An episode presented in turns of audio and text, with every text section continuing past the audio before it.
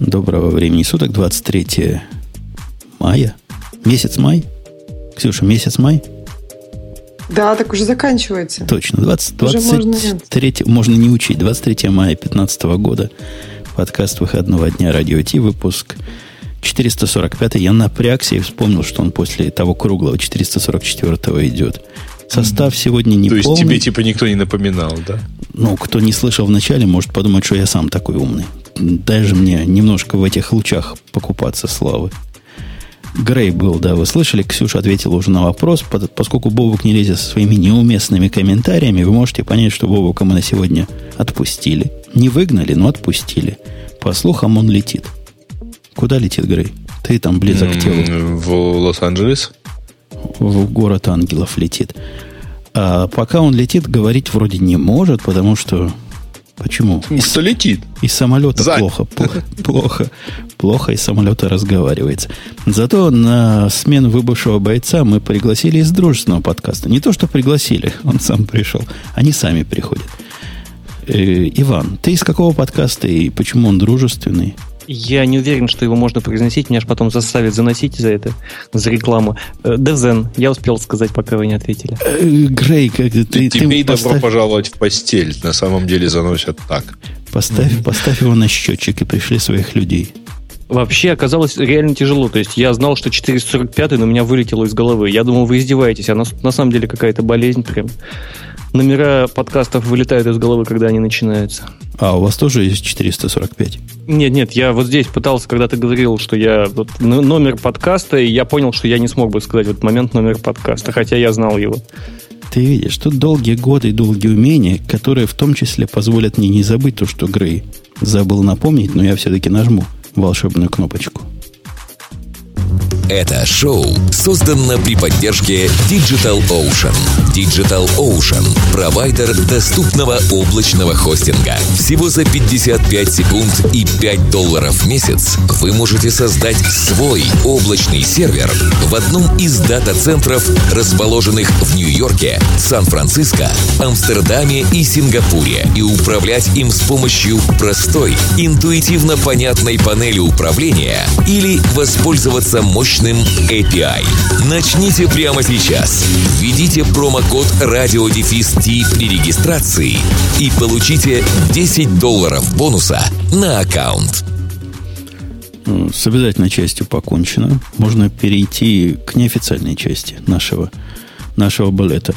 К столу, что ли? К чему? К столу. К столу и к оливье. Ксюша, наша первая тема наверняка тебе близка, потому что ты человек, который проникся. Э, даже этот язык не поворачивается называть современными технологиями, глядя на заголовок про 20 лет.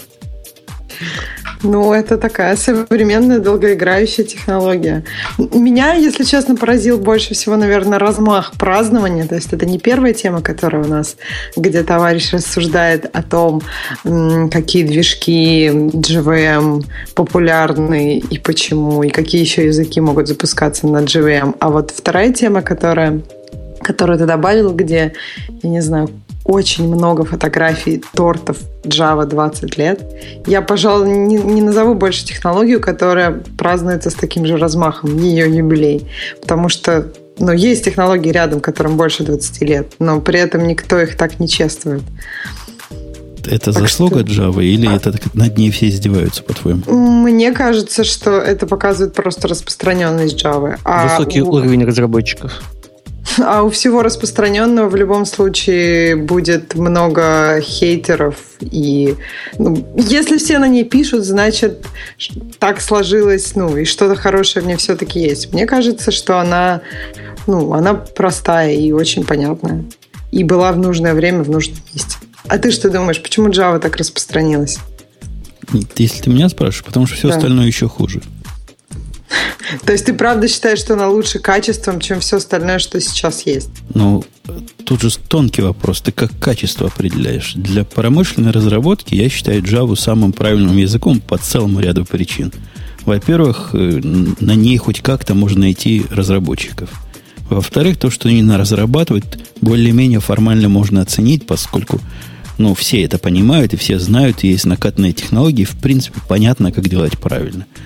Это такой промышленный язык. Он не самый веселый. Во всяком случае, до Java 8 он был прям не самый веселый. Сейчас веселье добавилось. Сейчас прямо веселуха местами наступает. Но, тем не менее, такой солидный, такой rock solid. А можно вопрос? Можно. Вот восьмая Java считается окей, да, то есть на ней удобно. А предыдущие версии там были более-менее? Или все были очень-очень плохие? Что то есть я плохие? к тому, что... Они, они все были, ну, все, все были джавами. Они все были просто очень объектно ориентированы до этого. Она и сейчас, в общем-то, в эту сторону завернута. Но добавили такого приятного сахара, который позволяет на нее смотреть, как даже на частично функциональную бодягу.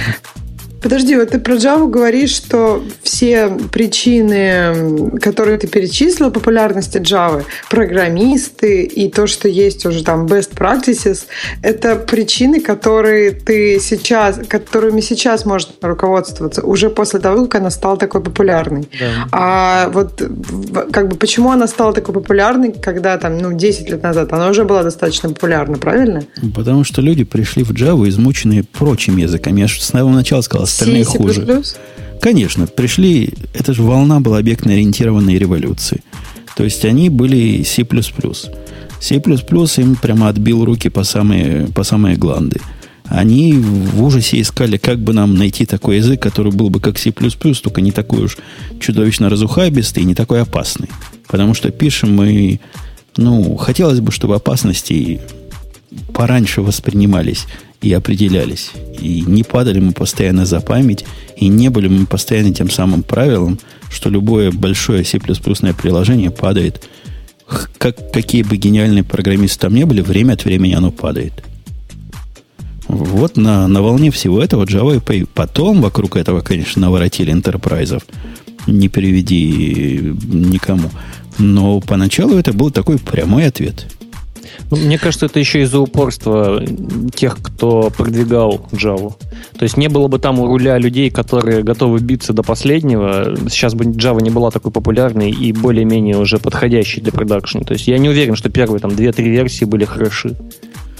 Ну, первые версии до, до выхода Java, по-моему, 1 3 это было, конечно, срамота ходячая, но в то время все было срамота ходячая, поэтому нельзя сравнивать а, то, что мы сейчас знаем, с тем, что было тогда. Ну, но Сита уж хорош был тогда-то точно. Хорош для чего? Хорош для того, чтобы написать программу для Embedded, хорош был. Для того, чтобы написать большую систему, был вполне так себе.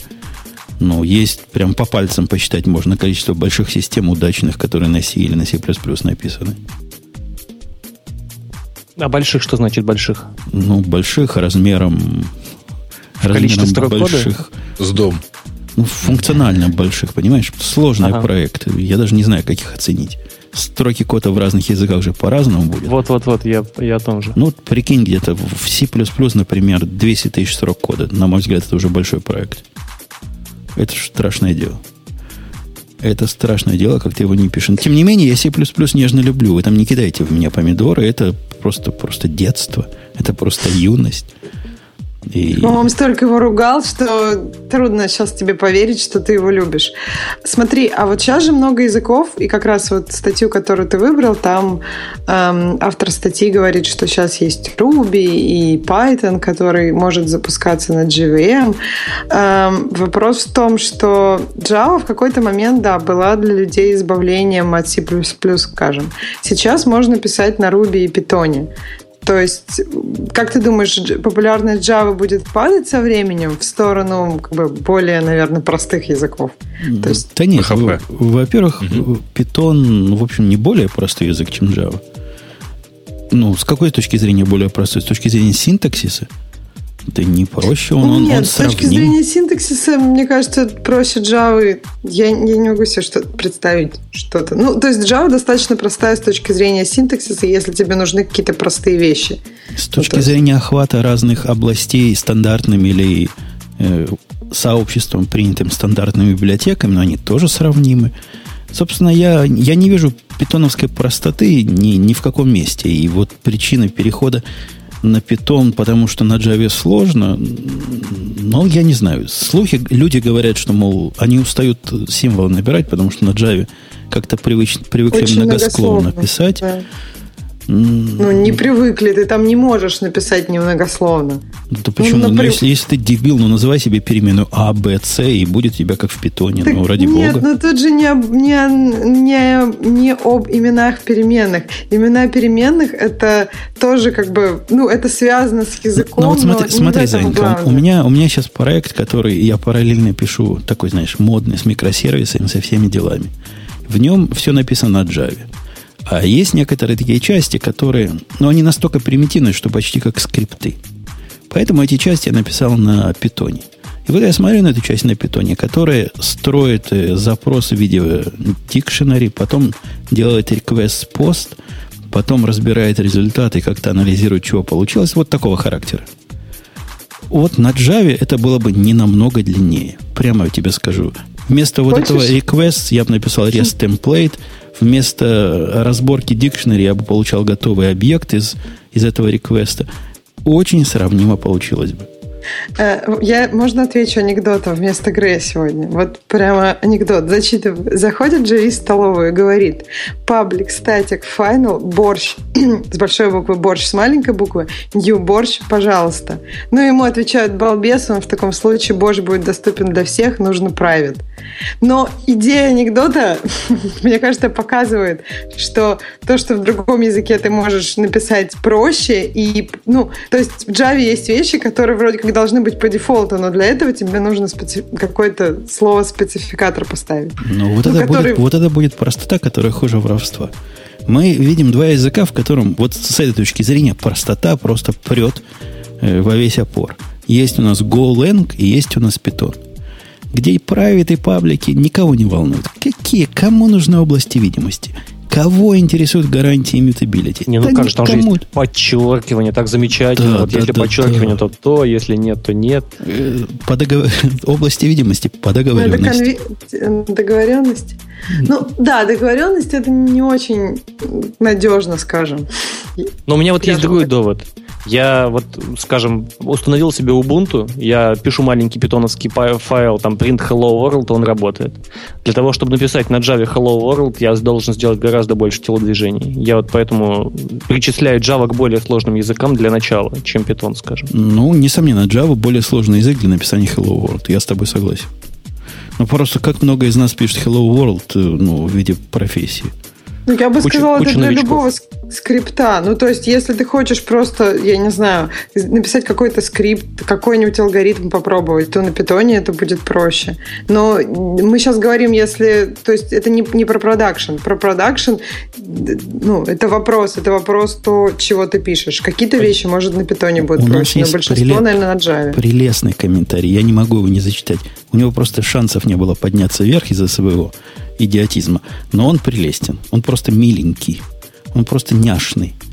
Слушатель или слушательница под именем Кассандра пишет, что спасет ли Oracle от скатывания Java в ад полиглотом JVM. А там его спрашивает слушатель другой, а что, в ад скатывается? Что под этим подразумевается? Вот теперь, внимание, ответ. Подразумевается, пишет Кассандра, что ввиду ряда преимуществ динамические языки приобретают все большую популярность, что со временем отодвинет Java на второй план – Oracle пытается спасти ситуацию при внесении некоторого количества функциональности во всю эту OOP-шную Java.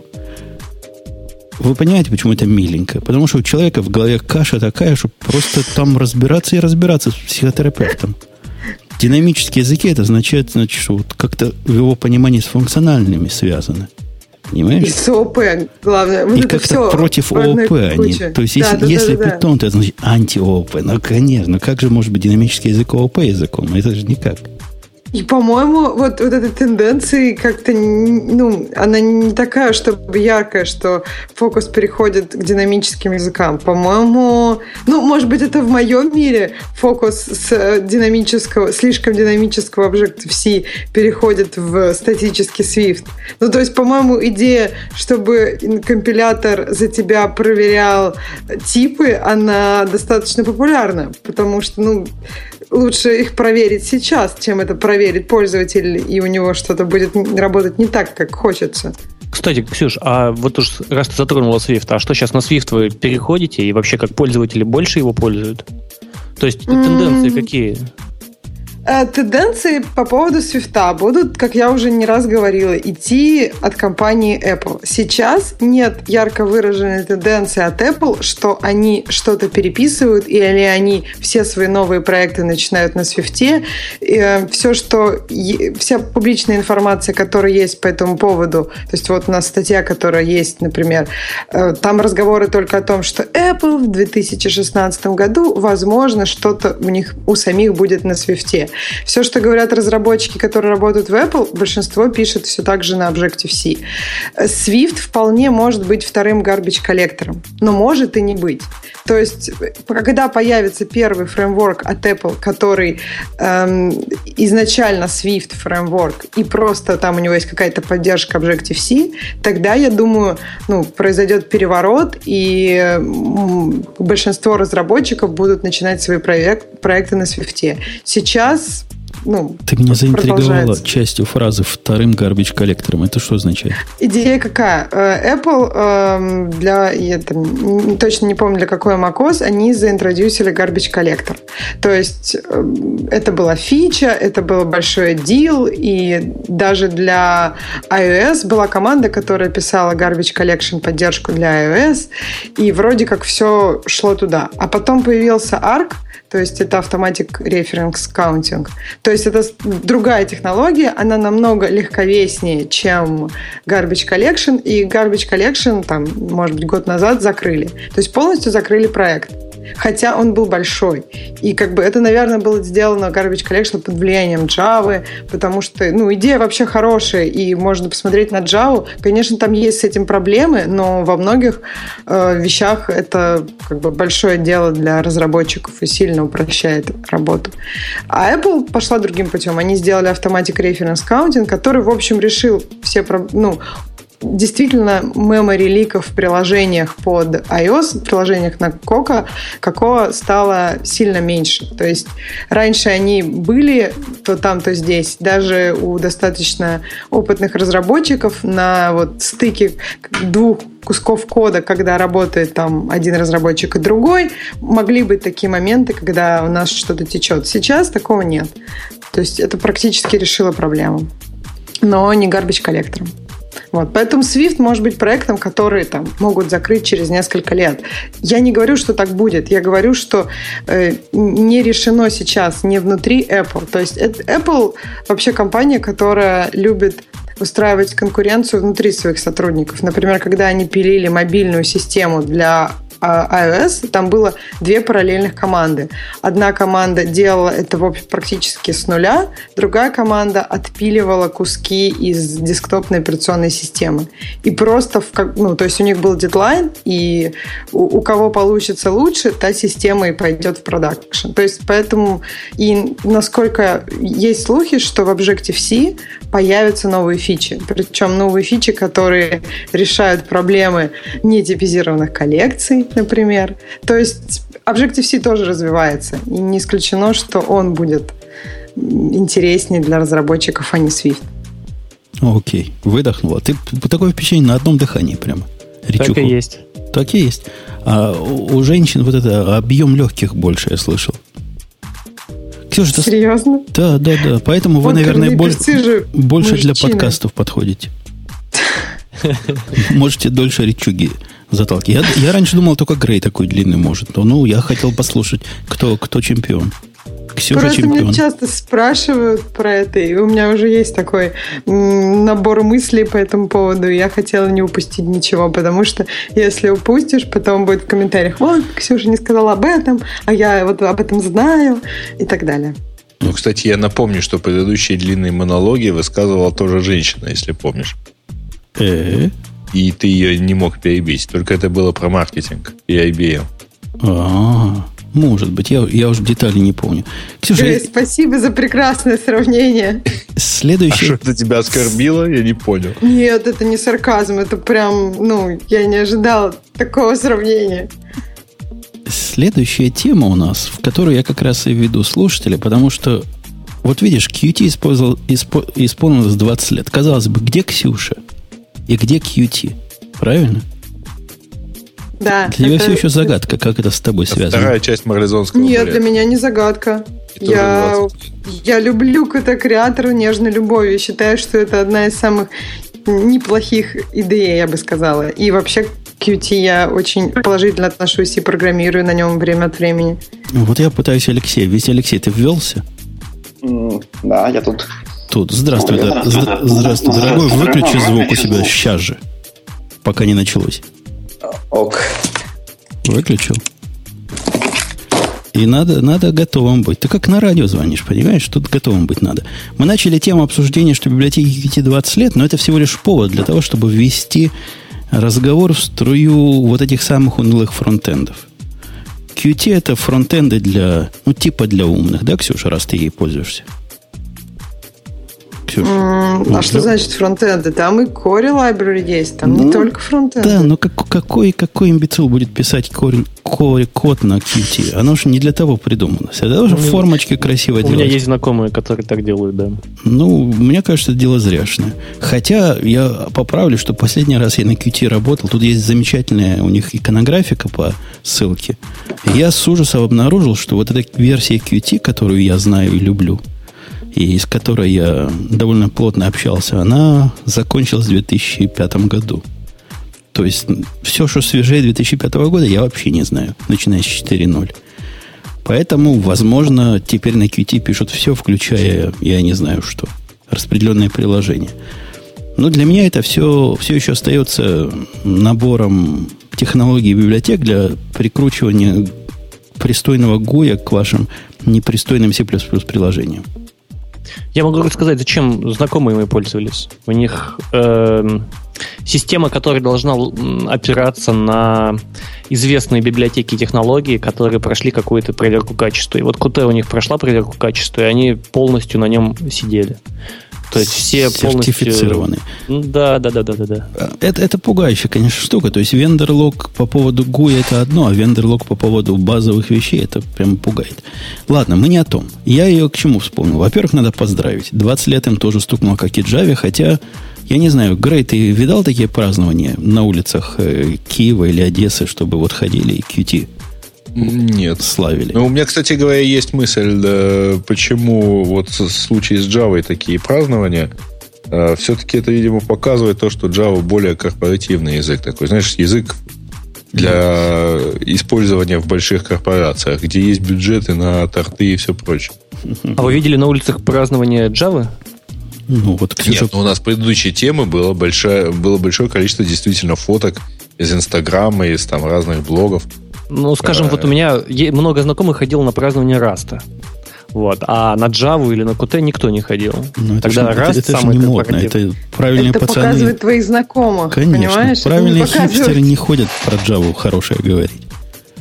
А вот, вот, вот Rust, вот, это что Это оно. Так, а, а я, собственно, вот к чему. Э, наш гость, Алексей, ты с нами? Угу, да, Совершенно наглым образом утверждал, что ты, Ксюша, дала маху.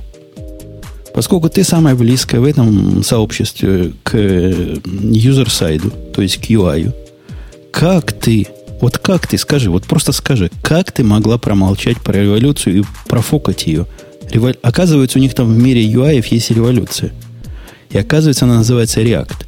И оказывается, это большой дел. А ты вот так сидишь просто как засватанная.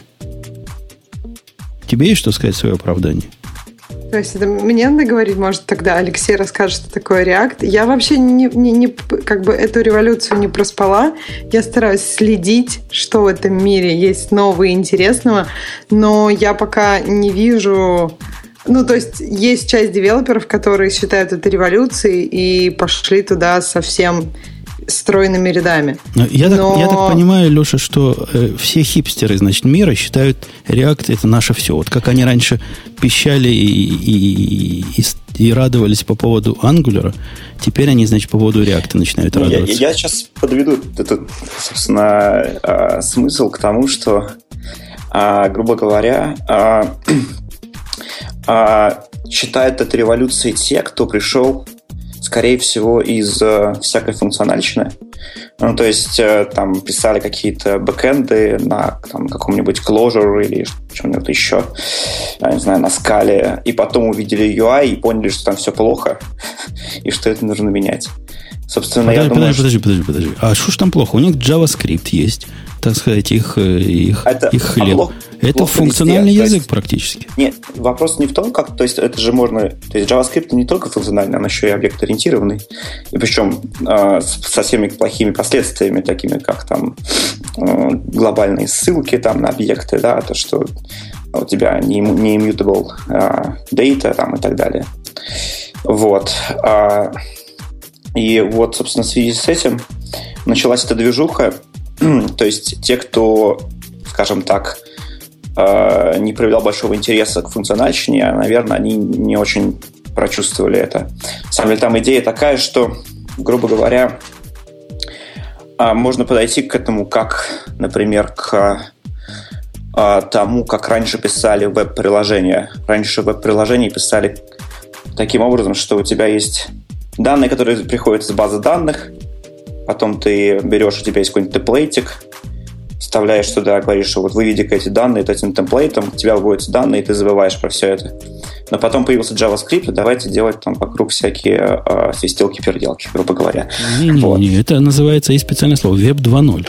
Интернет Да-да-да. должен быть активный, и все должно там переливаться и прыгать. Так вот, React сделал все так, как было раньше в Web 1.0. Только э, как бы это выглядит для разработчика как Web 1.0. То есть, грубо говоря, у тебя есть тот же самый паттерн, когда ты берешь данные и просовываешь его в темплейт, грубо говоря. Да, там все немножко сложнее, но фишка в том, то, что ты оперируешь только этими понятиями. То есть ты можешь, причем это дает тебе такую гибкость, как ты можешь это а, строить свой UI где угодно, а, на сервере или на клиенте. Поэтому это дает а, хорошую, например, ну, то есть это такая была еще подводка к тому, что это немножко затрагивает область Грея с SEO оптимизацией, потому что а, сейчас очень большая история с всякими изовор- изоморфными приложениями, которые позволяют тебе, а, грубо говоря, а, пререндер- грубо- рендерить э, UI на сервере, отдавать готовую верстку на клиент, а потом уже прибиндивать к этому еще, то есть тот же самый React, который тебе отрендерил это все на сервере, прибиндить этот UI к React, который на клиенте. И он будет совершенно следовать той же логике. Подожди, подожди, подожди, подожди. То есть ты говоришь, что вот это такой big deal, то, что можно рендерить на сервере. Ну, во-первых, это не новости. Те, те же самые темплатевские приблуды, которые ты упоминал, JSP, дни к ночи будь упомянутый, позволял все это делать и строить на серверной части.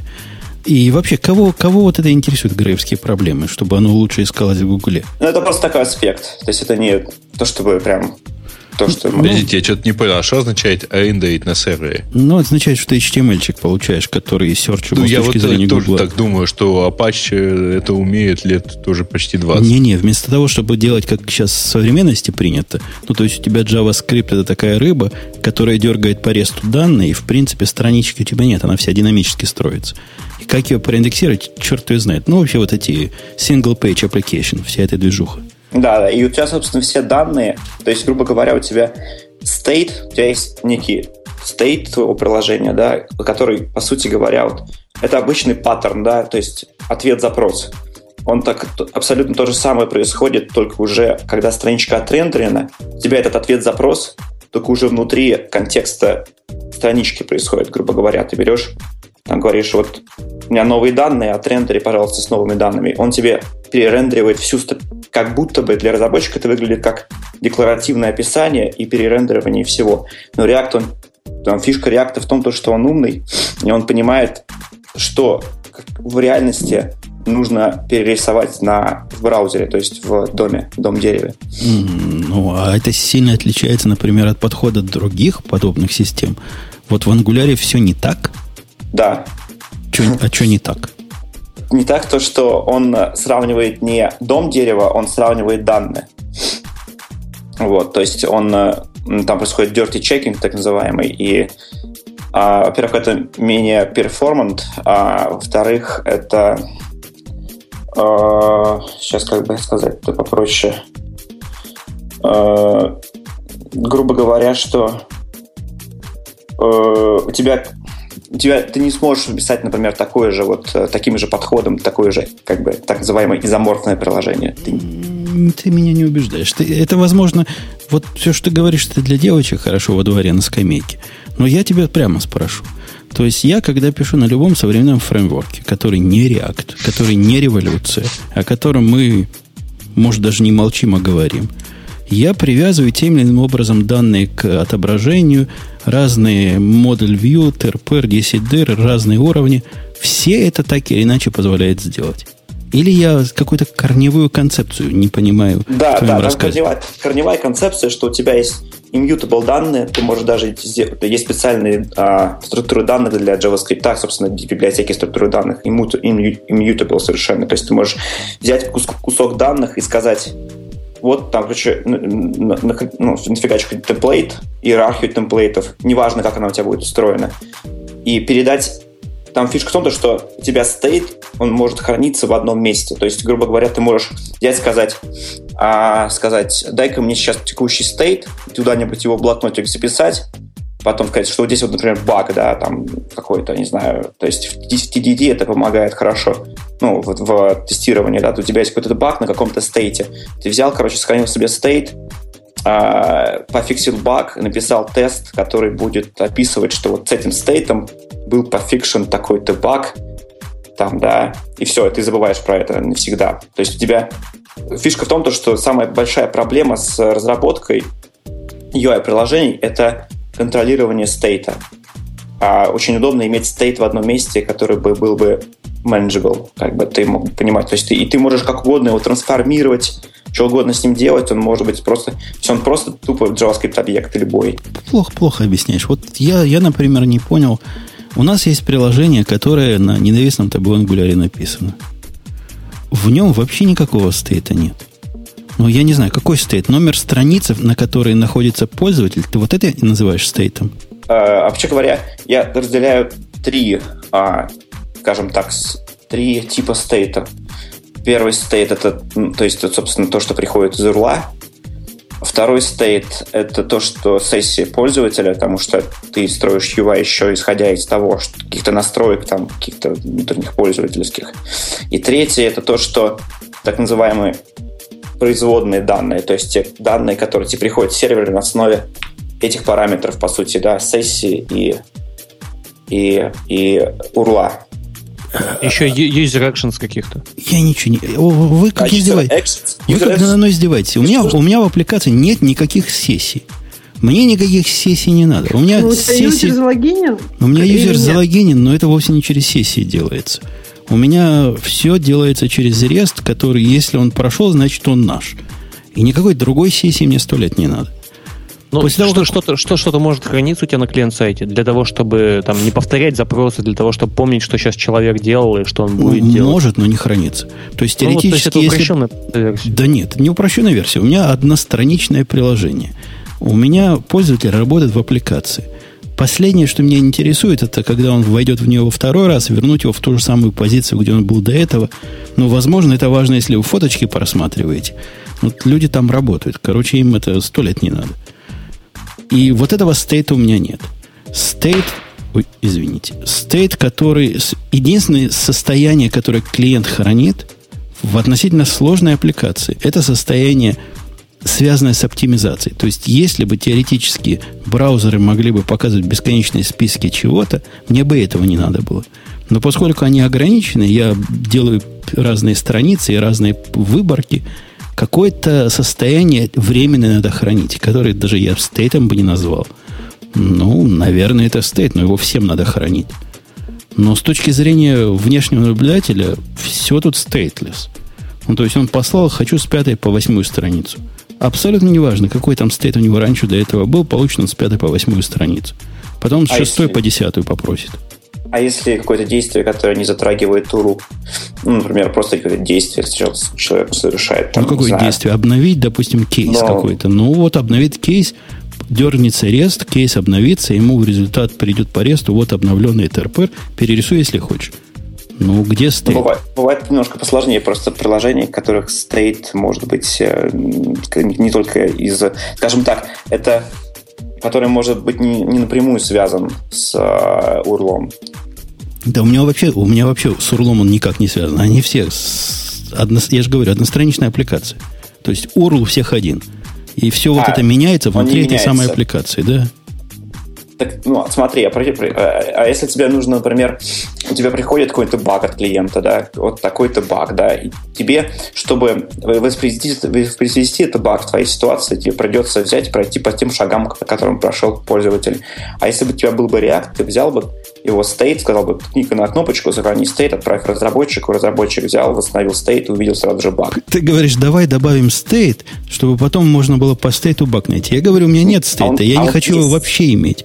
Потому что, что любой есть. запрос, за, любая проблема пользователя в состоянии, когда клиент тонкий, когда он стейтлес, воспроизводится при помощи HTTPI клиента с посылкой этим клиентам нужного запроса. И рассмотрим результаты. Никакого больше стейта тут нет, и, по-моему, быть не должно. Ну, просто, может быть, это, об этом стейте, я думаю, знает твой, э, твой разработчик, который занимается UI. Ты ничего не знает. Ты поверь не, мне, ну, я погляди, китайца знаю, ничего он такого вот не знает. Вот у тебя есть на страничке, там, не знаю, 50 разных элементов управления. Ты развернул какой-то один список, ты чего-то, я не знаю, посмотрел там в другом списке, ты пролистал третий список, у тебя все равно поменялось то, что изначально пришло. Вот это они называют стейтом, изменение относительно изначального урла. Да ничего подобного изменение, которое произошло в результате твоих действий, является запросом на сервер, получением ответа и отображением этого ответа. Это как будто бы терминал, просто с наворотами. У терминала есть стейт? Да нет у терминала стейта, правильно? А у тебя пользователь не может ничего поменять в базе данных? Может поменять, но при этом стейт никак не относится. Меняется, да, окружающий мир, но к стейту веб-приложения это не относится никак. То есть он увидит там, что-то поломалось, да, там где-то в мире финансовом.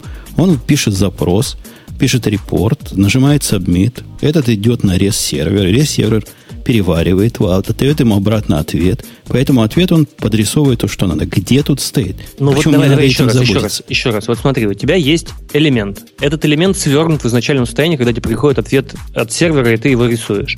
Человек нажимает развернуть его, а внутри есть еще пять элементов. И он э, кликает развернуть второй. В этот момент у тебя происходит баг в JavaScript, где ничего не отрисовывается нормально, и все крышится. Ну, крышится это, в смысле, не так, как ты хочешь делается. Вот это вот состояние в тот момент, когда он уже развернул первый и пытается развернуть второй, ты должен как-то описать для того, чтобы этот баг про... повторить. Чем это не стейт? Это тоже стейт. Ты развернул первый элемент, ты пытаешься развернуть второй элемент. Это тоже какое-то сохраненное уже состояние системы. Фишка Angular, что он тоже да, позволяет, там, допустим, тебе так, а, описывать твой интерфейс данными, а не, а не а, то, что ты делал раньше, например, мог делать э, с помощью jQuery, просто меняя дом. У тебя дом хранил как бы актуальные данные, а теперь пошло в сторону того, что Angular теперь позволяет на основе данных рендерить интерфейс, а React пошел в сторону еще дальше, ну, на самом деле, в этом плане. Ладно. Это, это тот случай, когда Запад есть Запад, а Восток есть Восток, и вместе не сойтись. Я не понимаю, какую вы жизнь упрощаете мне, как, э, как программисту. Неважно, с серверной части или клиентской части. Забудьте о моем предпочтении. Я тоже, если честно. И, и собственно, нафига Казибаян? То есть прикрутите стейт, чтобы потом, когда будет в вашем стейте баг, вам легче было его описать и привязать к тикету. Ну, конечно, определенный подход, если вам хочется приключений на свою задницу. Только один кейс. Как бы. Хм. То есть это просто как пример. Окей, okay, как пример. Чего можно делать. Ну, а по поводу, по поводу React Native, да, то есть и всего этого хозяйства, там фишка этого, э, то есть React в том, то, что он позволяет, грубо говоря, генерить любой, любое представление, какое тебе нравится из твоих данных. То есть у тебя есть просто данные, ты взял, описал себя как-то каким-то образом абстрактно компоненты, которые у тебя есть, и ты можешь эти, реализацию этих компонентов уже делать кастомно для каждой платформы. Вот. Ну, я немножко скажу, может быть, э, про React, но без веба. То есть идея React, когда ты когда твоя view, ты не можешь ничего поменять в view. У тебя нет, то есть, если тебе приходят какие-то изменения, ты их пушишь в модель, и модель, э, ну, то есть, а view просто обзорвит модель. То есть, вот идея React — это идея обзорвинга чего-то. То есть, классическая React программинг, которое определение на Википедии, как раз о том, что если у тебя C равно А и Б, и А и Б меняются, то C меняются тоже что не, неверно абсолютно вне React программинг. Погоди, есть... погоди, Ксюша, в те времена, когда ты еще была пионеркой, угу. ты, эти мастодонты программирования типа меня мучились с такой хренью, которая называлась MFC. Microsoft Foundation чего-то там такое. Я помню, кстати, это. Так что я, вот я, это, я вот уже эта была хрень делала вот то, что ты описываешь как раз в этом модном реакте. Только ее все не любили, ненавидели, а видишь, React, оказывается, все любят и лелеют. Тут, понимаешь, мне кажется, что вопрос эм, твоих задач и вопрос того, если ты свою задачу делал неправильно, используя какую-то технологию, логично, логичным последствием этого получается ненависть к этой технологии. То есть, если у тебя был полный мес из... Э, у тебя не было разделения между view и моделью, и ты там во view все, что что нужно было, сразу изменял, и у тебя вообще нет никакой модели, и потом там начинается полный хаос, потому что, например, несколько, получается, источников изменения, то у тебя, конечно, ненависть к такому подходу, потому что он, в принципе, неправильный. Если у тебя всегда было четкое понимание и разделение view и модели, и view брала данные из модели, то как бы такого желания и так, такого вот ощущение, что вот React это наша панацея и решение всех наших проблем, у тебя сейчас не будет. То есть, мне кажется, этот вопрос, что и кто до этого делал неправильно. React это интересная идея, но как бы все полезное, что в ней есть, может быть имплементировано и без там четкого следования пути React. Вот, мне кажется, примерно так. Но там больше философия и концепция имеет, имеет смысл. То есть то, что тебя one в, ну, как бы в одну сторону идет data flow, то есть у тебя нет двухстороннего биндинга между данными и твоим UI, а есть у тебя есть просто UI, который просто как тупой UI, который рендерится, который, у которого есть ссылки на функции, которые меняют данные. Которые, как бы да. этот биндинг у тебя все равно будет просто в немножко другом формате. У тебя биндинг будет как бы через третью сторону, которая модель. Но у тебя не может не быть этого биндинга в принципе как, как э, не быть никогда, потому что если у тебя пользователь что-то поменял, а ты ему это отобразил, то как бы, да, у тебя может бидинг через третью сторону, которая модель, в которую будет приходить реквесты об изменениях из других сторон. И это хорошо, это правильно, это логично, когда у тебя есть там одно место, в которое приходят все изменения, и читать могут все из него только, а не одно, ну, то есть не туда-обратно. Но, как бы, то есть нет прямых бидингов, ты имеешь в виду? Я, да, имею в виду, что по сути говоря, вообще, в принципе, модель, она просто... Это вот модель, кусок данных, который попадает в React, и он рендерится, да, и потом у тебя есть функция, которая меняет этот, эти, эти, эту структуру данных, которая опять потом попадает в React, и опять перерендеривается все. То есть такой подход. Ну, я понимаю, то есть идея реакта, что когда что-то меняется в модели, оно, по сути, вот, например, если мы говорим про мобильное программирование или там конкретно про вот э, Objective-C, то есть там React, э, React Native от Facebook, они просто пересоздают полностью view. То есть им сказали, что-то меняется, то есть они не меняют это, они просто тебе выдают новую view. И мне кажется, что в этом может быть проблема, потому что если ты на каждый чих пересоздаешь view, то у тебя в встанет вопрос перформанса. Я не знаю, иде... как это в вебе, да. но... Понятное дело, что в этом, собственно, одна из основных фишек React, что они как раз сделали в этом революции, часть революции, то, что они а, сделали так, что они понимают, а, что нужно менять, а что не нужно. И ты это можешь тоже, это controllable, ты можешь это как-то тоже про, если тебе что-то не нравится, там, допустим, как он определяет это сам автоматически, ты можешь подтюнить в любом месте это. Я уже про докер хочу, пишет один из слушателей. А другой говорит и немножко про Amazon, может быть. В общем, вы, вы задрали своим реактом. Я вам скажу почему. React же это фейсбуковская приблуда. Я прав да. или нет? То есть вы, вот это, ты, дорогой Алексей, нам пушишь фейсбуковскую приблуду, которая, видимо, на этой приблуде написали свой чудовищный UI. То есть, как только мы его все поймем и проникнемся, как ты проникнулся, мы все будем писать в Фейсбуке. Такие же страшные, сложные и навороченные, и, и, и вообще, ну, дикие Мне аппликации. кажется, это больше про концепции, чем про какие-то конкретные приложения. Да. Я, а, я- а революция-то в чем? Я пока пропустил. что у М, них... Потому что у тебя есть э, функция, которая... э, Ну, вот разделение принимает- этого. Одностороннее view и так далее, да? То Односто- есть- Одностороннее связывание, я так Да, понимаю, их да. революции. По сути, есть функциональщина, которая попала в, в UI. Я не, не очень понимаю, почему это функциональщина, во-первых. Я вообще не согласна, что это функционально. Вот про пути, про которые мы говорили, там, например, идея сигналов слотов, э, причем при том, что это объектно-ориентированное программирование. И вообще ре- идея реакта, она может, может быть связана и с объектно-ориентированным, и с функциональным. С чем угодно, она как бы соверш- Это совершенно неверно, абсолютно неверно. Потому что... Почитай Википедию, Я могу, сказать, пожалуйста. я, могу, я могу сказать почему, потому что, потому что в React нет э, такого понятия, как событие. Там есть просто, это просто, вот React это по сути это функция, которая принимает данные и выводит UI. Все, больше там ничего нет. Ну, ты имеешь в виду чистая эта функция, она не, Да, не работает функция. с внешним стейтом. Да, Но это не, не, не мешает тебе испортить это все. То есть, как бы... э, конечно. Да, Любой- это во-первых. А во-вторых, э, э, когда, была она, когда он вышел-то, React? В 2013 году? То есть Да. революция-то уже прошла два года назад, да? Я так Но понимаю. это как, это как обычно, э, типа, признают обычно позже, чем... Ты когда А, говоришь серьезно. React, ты говоришь, имеешь в виду конкретно библиотеку для веба от Фейсбука? Я, то есть, как бы, Они, когда они я это говорила связано, про это React, связано. Это я говорила связаны. про реактивное программирование, и ты можешь, ну, то есть оно абсолютно, сама парадигма, она перпендикулярна функциональному и объектно-ориентированному. То есть она может быть использована и в одном мире, и в другом. Поэтому, ну, то есть то, что Facebook сделал свою библиотеку, назвал ее React, и она у них функциональная, я сейчас не утверждаю это, это ты утверждал. То есть я не удивлюсь этому, но это не значит, что все реактивное программирование, оно только про функциональщину. Алексей, я, в общем-то, не, не настолько и против твоей замечательной революции. И знаешь, по какой причине? По той причине, что когда ты написал мне в Твиттер, что мы про React упустили, я содрогнулся и решил, что ты про Reactos говоришь. Но спасибо тебе, что ты не про Reactos говоришь. И, и то уже большое дело. Ладно, давайте мы, мы распрощаемся с Алексеем. Спасибо, что зашел.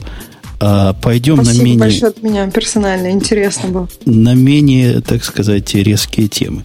Менее резкие темы для нормальных людей, которые смотрят на UI. Ну, как мы с Греем смотрим. То есть, так через прищур. Через прищур прицела. В основном.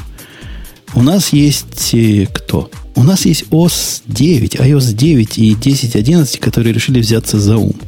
Ксюша, опять твоя тема. Сегодня твое Ну, Я шоу. д- удивляюсь, да. Я думала, ты сейчас выберешь то, что Google опять цены понизил, и А что до- Amazon до скоро этого, потонет. До этого дойдем, но нас же всех интересует, что у нас будет на телефончике скоро. Тут мальчик со мной связался на днях, прислал таинственное сообщение, говорит, вау, говорит, новая iOS такая крутая, такая крутая. Я пошел смотреть, вроде нет никакой новой iOS.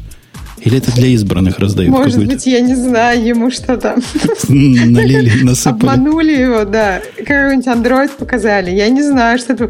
Пусть приходит, рассказывает про новый iOS. Твой мальчик. В общем, если мы говорим про какие-то слухи, которые сейчас бродят, то основной слух о том, что Apple концентрируется на производительности и стабильности операционных систем своих, мобильной и десктопной. Я думаю, Женя, тебя очень радует этот факт. Что, с одной что- стороны, позорище, да, потому что наконец-то. То есть год, он- год мы мучаемся с э, 10.10, и вот они ее более-менее дома довели, и теперь признают, да, мы, ну, маху дали, да, будем Слушайте, 10.11. ну, по-моему, так происходит примерно каждый второй релиз.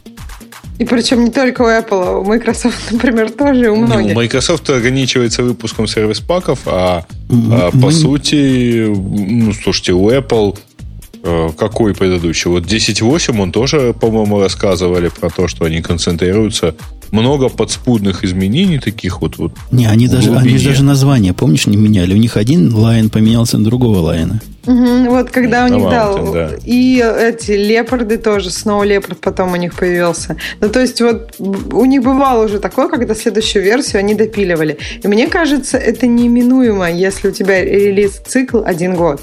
Потому что за один год запилить новые фичи и оттестить их хорошо именно их взаимодействие, мне кажется, ну, достаточно сложно. Не, ну, а главное, ты, ты, ты не можешь умолчать о главном. Говорят, Оно опять фонд поменяют. Да, да, да, новый шрифт. Теперь будет телефонный. Мы в смысле, только к этому привыкли. часов, да. Да. Слушайте, ну мне нравится фонд на часах. Я прям на него смотрю, и они, ну, ну все такое вот, вообще часы очень миленькие. То есть я не ожидала, что они такие миленькие. Когда их просто в магазине смотришь, прикольно. А когда вот каждый, каждое утро, вечер и днем там с этими миленькими часами общаешься, это забавно. Еще мне понравилось, что это первое устройство, которое от Apple, которое со мной именно общается, и вот это как-то странно, но это не, не очень-то и раздражает. Я не люблю, когда со мной устройства слишком умные и пытаются разговаривать. Но от часов как-то это ожидаешь, потому что они какие-то уже персонал, не просто как вот... Даже телефон не такой. То есть вы проводите вот. долгие зимние вечера, общаясь друг с другом, да? Ну, как бы он говорит, вот там, например, пройдись еще чуть-чуть. Сегодня прям совсем сидела целый день. И я думаю, ну да, и правда, целый день программирую. Надо пройти, выйти на улицу. Жесть какая. А он не говорит, иди попрограммируй еще чуть-чуть, ты ходила слишком много. Нет, такого не говорит. Нет, он, он тогда дарит звездочку, если очень много ходила.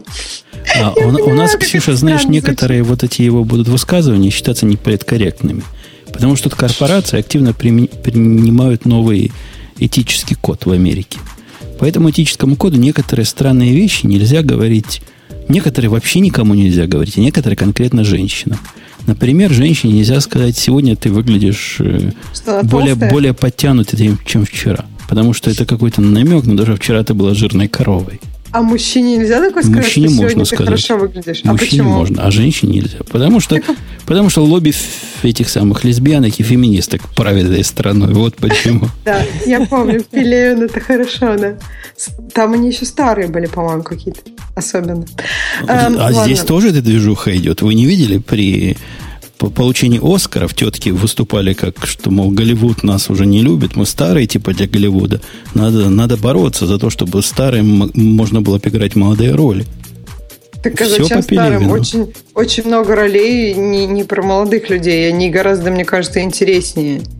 Ну, то есть какая-нибудь там Анжелина Жоли играла людей, которые старше ее намного и получала за это Оскары. При том, что она могла бы в это время играть ну, роли ну, каких-нибудь это же не молодых. Анжелина наша выступает, а разные другие тетки. В общем, я, я на самом деле тоже не, как, мне не очень интересна эта движуха. Я считаю, что, ну, вот вообще там, мне, меня еще интересно, когда, э, в общем, движение про, например, про девушек и женщин в, техно, как бы в технологической отрасли как-то связывают с движением э, меньшинств технологической отрасли. Это, мне кажется, перпендикулярные вещи. Я не понимаю, как они связаны. Радио П, подкаст о политике. Воз... Да, возвращаясь возвращаясь к тому, что да. они-то обещают, они обещают три вещи, по большому счету, security таких важных. Во-первых, rootless. Как, звучит как roofless почти. Да, звучит странно. Я, я тоже не удивилась такому названию. Может быть, маркетологическое название будет лучше в итоге. Ну, странное оно.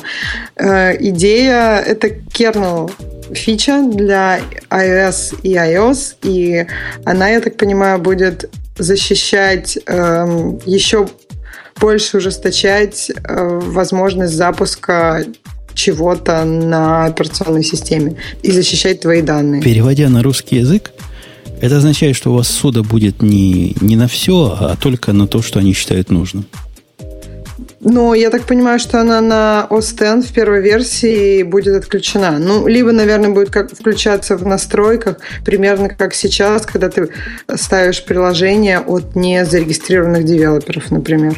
Ну, возможно. А что с iCloud Drive, который, ну, срамота ходячая, прямо такая срамотная-срамотная, и никто им не пользуется? Ну, я так понимаю, что они продолжат пушить а его. почему ты решил, что никто не пользуется? А ты пользуешься? Ну, а что, удобно? Ну, то есть, вот реально ты единственный человек из всех известных нам Ксюша, который конкретно iCloud драйвом пользуется. Ну, э, смотри, вот э, их офис, э, он по умолчанию умеет сохранять на iCloud Drive. Очень удобно между несколькими устройствами иметь один набор документов. Да, но идея iCloud Drive была не совсем в том. Это и до iCloud Drive было. А iCloud Drive это было, мы сделаем свой Dropbox только с, с распутными женщинами и колокольцами. И ну, где их Dropbox? Ну, по-моему, все-таки идея Cloud Drive была как раз эм, Dropbox, но для приложений э, для приложений, которые будут туда сохранять данные. То есть это не такой абстрактный Dropbox. Угу. То есть, по-моему, они всегда его... Помойка. Да, они всегда его позиционировали как просто это такое место, куда твои приложения сохраняют данные с разных устройств, и ты имеешь к ним доступ везде. А можно вопрос, Грей? Вот ага. я, я просто, когда, скажем, в Dropbox имею кучу документов, хочу их пошарить, не очень просто. Я перехожу в нужную папочку, у меня там древовидная структура и так далее, и я делаю, что хочу. А в iCloud, насколько я понимаю, там, ну, ты открываешь, тебе говорят, вот твои последние, вот там еще что-то, но никакой, там, скажем, внятной структуры построить нельзя, или как? То есть, я а, так понимаю, у тебя много документов. внятной структуры? Там. Смотри, мне, строго говоря, мне не нужно э, шарить эти документы, Потому mm-hmm. что я просто запускаю Pages, и у меня на любом из моих устройств есть один и тот же набор документов. Если, а если, ему, хочется, если ему хочется расшарить, он может расшарить на уровне аппликации. А если еще дальше отвечать на твой вопрос про деревья, ты просто не в курсе, iCloud Drive как устроен. Он да, также устроен точно как и Dropbox. Папочки, шмапочки, все то же самое. Но Не, ну когда просто... я запускаю, он мне сразу говорит, вот у меня у тебя в iCloud есть там 5 документов, вот они. И я понимаю, что если бы там было 5000, то я бы уже не нашел нужное. Не, он двулик, понимаешь, как Янус. Во-первых, вот то, о чем ты рассказываешь, это у них было давно. Оно и Mobile.me, и что там до него было, потом Миком, потом Маком до этого. Э, нет, Всегда вот, это э, было. я тебе возражу, оно было не так. Ну, примерно так. Ты мог сохранять, но вот открывать было достаточно проблематично. Сейчас, сейчас с точки зрения программы это вполне нативный storage. Причем связанный с программой, то есть они умеют write, умеют туда писать, как будто бы на твой личный диск писать. И никакой разницы mm-hmm. нет. А если ты хочешь э, посмотреть на это как на, как Грей говорит, файлы помойку, ты можешь. Просто никто этим почему-то не пользуется в таком контексте. Вот я зашел в э. iCloud Drive, у меня тут папочки лежат какие-то от каких-то программ, какие-то мои папочки, какая-то папочка private называется, я, видимо, создавал. То есть, ну, ну а если я, а если я создам кучу документов в Pages, скажем, то они тоже будут как-то структурированы, или мне не дают эту возможность? Структурировать документы, как и структурировать музыку, я в этом смысле с Apple скорее, чем с тобой. Их надо структурировать не на уровне файловой системы, а на уровне концепции аппликации. Если это музыка, то это теги, там исполнители и все такое. Если это документы, ну, черт его знает, как документы структурировать. Вот, вот я про то же. То есть с тегами я согласен, исполнителями, альбомами. А с документами, вот у меня их там 5000, что мне с ними делать? Ну, как, не знаю, я, как, я здесь не как очень. Как-то же они у тебя структурированы, там, я не знаю, по области деятельности. Может, можно и сюда теги прикрутить. Я не очень просто в курсе. Ну, вообще-то там они прикручены. Вот я запустил Pages, у меня по умолчанию открывается окно э, открытия документа с iCloud, и его можно сортировать, э, там список файлов можно сортировать по тегам. Э, ну, правда, у меня 100% тегов не имеет. Ну, это... Ну, если бы ну, имели... Просто поискать можно. Ну, то есть, вот я сейчас тоже открыла iCloud Pages, и там достаточно просто, по-моему, найти. У меня тут как бы есть какое-то количество документов, но и ты можешь сортировать их там по, по времени и по, по названию. Ну, то вот есть... время и название хорошо работают до сотни. До тысячи более-менее не, помогают ну, теги. Там есть теги, они прямо на уровне операционной системы вбиты. Ты когда чего-нибудь в, iOS, в OS X сохраняешь, наверное, и в iOS там можно теги к этому прицепить. Так что теги бывают. Наверное, это не, не совсем уж полное решение, но хоть какое-то. Они еще обещают iCloud Drive отдельной программой, которая я даже не представляю, будет делать что. Наверное, как раз как Dropbox будет делать. Ну, то есть просто показывать тебе то, что у тебя есть. Ну, вот и сейчас Остен умеет это делать. Чего еще а, нового эта программа на, сделает? на айфоне этого нет. То есть ты же сейчас а, на айфоне А, видимо, можешь. для айфона, чтобы Я думаю, ходить. что это для, да, для мобильной. Окей. Следующая фича называется Trusted Wi-Fi. Это что такое, Ксюша? Я не дочитал. Потому что я эту тему посмотрел и решил, Ксюша все знает и так. Эм, я так понимаю, что это Trusted Wi-Fi будет позволять коннектиться к тебе, к авторизованным эм, роутерам без пароля, ну то есть без дополнительной идентификации. Но я так понимаю, что не факт, что эта фича будет прямо вот сейчас. Э, есть да, есть слухи, что они ее как бы оставят для следующих версий, потому что, ну, я так понимаю, у них и сейчас очень много проблем с Wi-Fi, о которых ты знаешь. Поэтому сейчас еще впиливать туда не какую-то... понаслышке. Да, новую большую фичу Trusted Wi-Fi э, может еще сильнее подорвать текущее состояние, поэтому... Ну, тут как-то все-таки не очень понятно вот эта короткая фраза про авторизованные роутеры. Как-то мало пока данных, потому что это слухи. Ну, то есть, ну, когда да. будет фича, тогда будут какие-то технические подробности.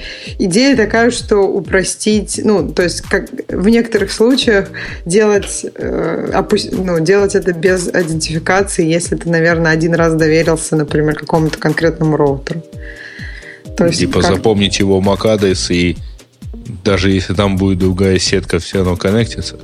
Ну, не, неизвестно пока и Older Device Optimization, то есть вернуть в жизнь ваши старые iPhone 4s. Ну, почему вернуть жизнь? Идея такая, что они пилят э, такую как бы урезанную версию iOS 9, Просто как получалось раньше, то есть э, iPhone 4s сейчас работает ну, очень сильно медленно. То есть я когда, например, на нем отлаживаюсь, у меня вообще ощущение все время, что у меня телефон на бряке повис. Я смотрю в Xcode, нет, не повис, да он так работает. Просто, ну, то есть действительно он работает прям ну, ощутимо медленнее.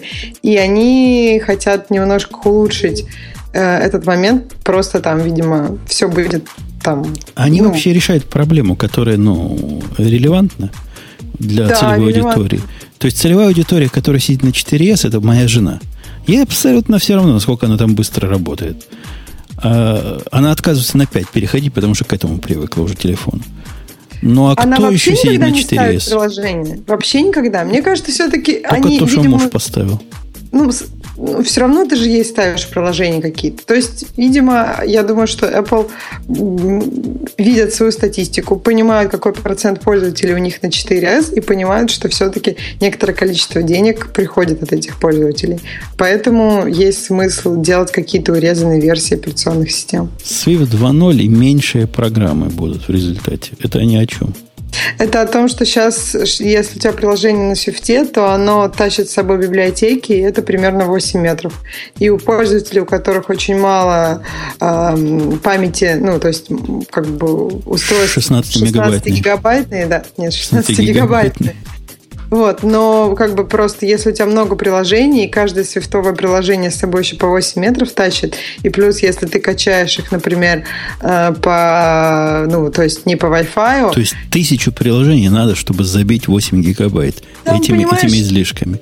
Во-первых, у многих уже там какой-то баланс. Во-первых, у многих там куча фоточек и видео, к примеру.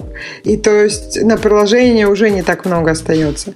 Во-вторых, э, идея такая, что есть же ограничения на то, чтобы скачать приложение не по Wi-Fi. Оно, конечно, все время там ползет вверх, но все равно оно есть. И 8 метров. То есть там оно, насколько я помню, по-моему, сейчас оно уже 100, а было на 50. Ну, то есть вот оно меняется. Я, и как бы 8 метров из, из 50 это много, из 100 это тоже не так уж мало. А зачем можешь... я присоединюсь к слушателю NKT, который спрашивает, а зачем тащить шар от библиотеки к каждой программе. Их нельзя как-то а... вбить в API туда вот, куда-нибудь? Вот, вот, вот, все. Вот, вот как бы они это, это, это будет 2.0.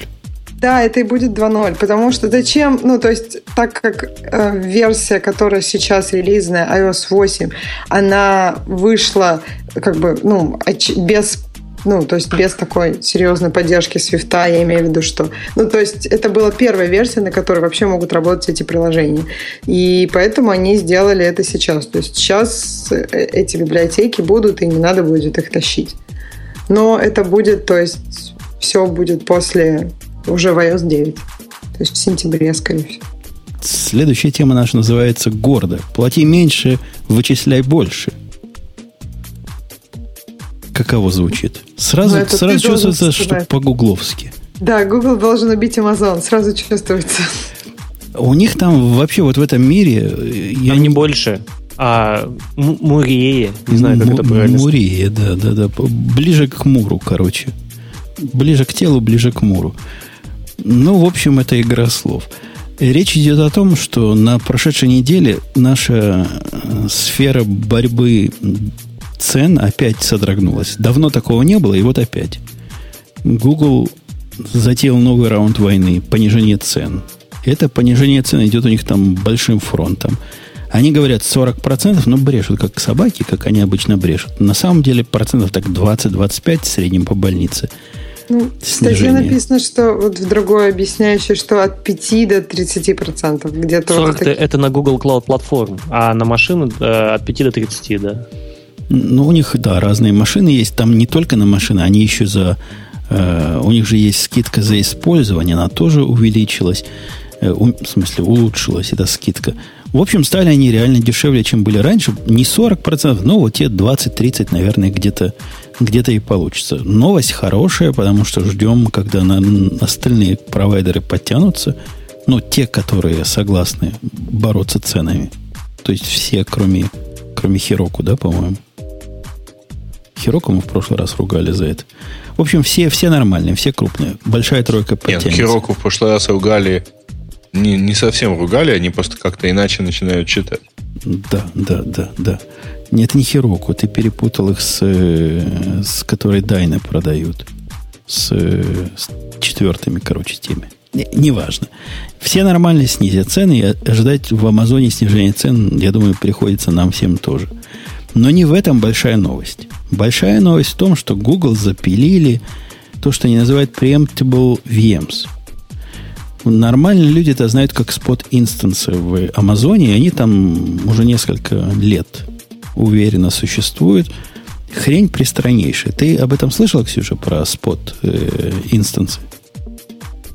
Расскажи. Я тебе расскажу. Это квинтэссенция immutability, идея immutability и э, disposable infrastructure. То есть ты получаешь машинку, которая не гарантирована практически ничего. Не гарантировано, сколько она времени будет поднята. Не гарантировано, сколько ресурсов ты получишь с ней. Ну, это более-менее известно. В общем, ты за нее торгуешься, и если ты ее выторговал себе, как на eBay, то ты ее получаешь по цене, с которой сторговался. То бишь, ты можешь купить, вот, допустим, я купил себе компьютерных мощностей, а мне сейчас не нужны. И я начинаю их распродавать потихонечку, пока они мне не нужны. Ну, чтобы денежки обратно получить. А ты можешь ее получить у себя во владении, мою машинку. Конечно, очищенную, ну, такую цивильную. Попользоваться, она потом умрет, как только кто-то другой предложит за нее больше. То есть в любой момент кто-то другой может предложить больше. Я тут такая красивая считаю задешево, и тут хоп, и кто-то предложил больше. и- Конечно, и ты всё. должна быть готова к тому, что твоя, твой спот инстанс в любой момент может исчезнуть. Ну, не то, что в любой момент, они, по-моему, дают пятиминутное предупреждение в Амазоне. Но, в принципе, да, в любой момент она сейчас была, потом нет. Так вот, теперь такие же машинки появляются и в Гугле. Такие же, но не совсем такие. Э, Amazon Google за что ругает и пытается выехать на кривой кобылке, что у нас все проще. У нас ценообразование проще, хотя тоже там у них прямо... Кто, кто пробовал, тот знает. Не намного проще. Но действительно, у Амазона, вот что касается спот инстансов, это еще тот геморрой. То есть тебе мало того, что нужно охотиться за этими, за ценами, тебе нужно еще их как-то мониторить, если ты хочешь свою машинку содержать подольше. И проявлять чудеса хитрости и изобретательности. У Гугла не так. У Гугла фиксированная плата. То есть примерно четверть цены. Так, плюс-минус.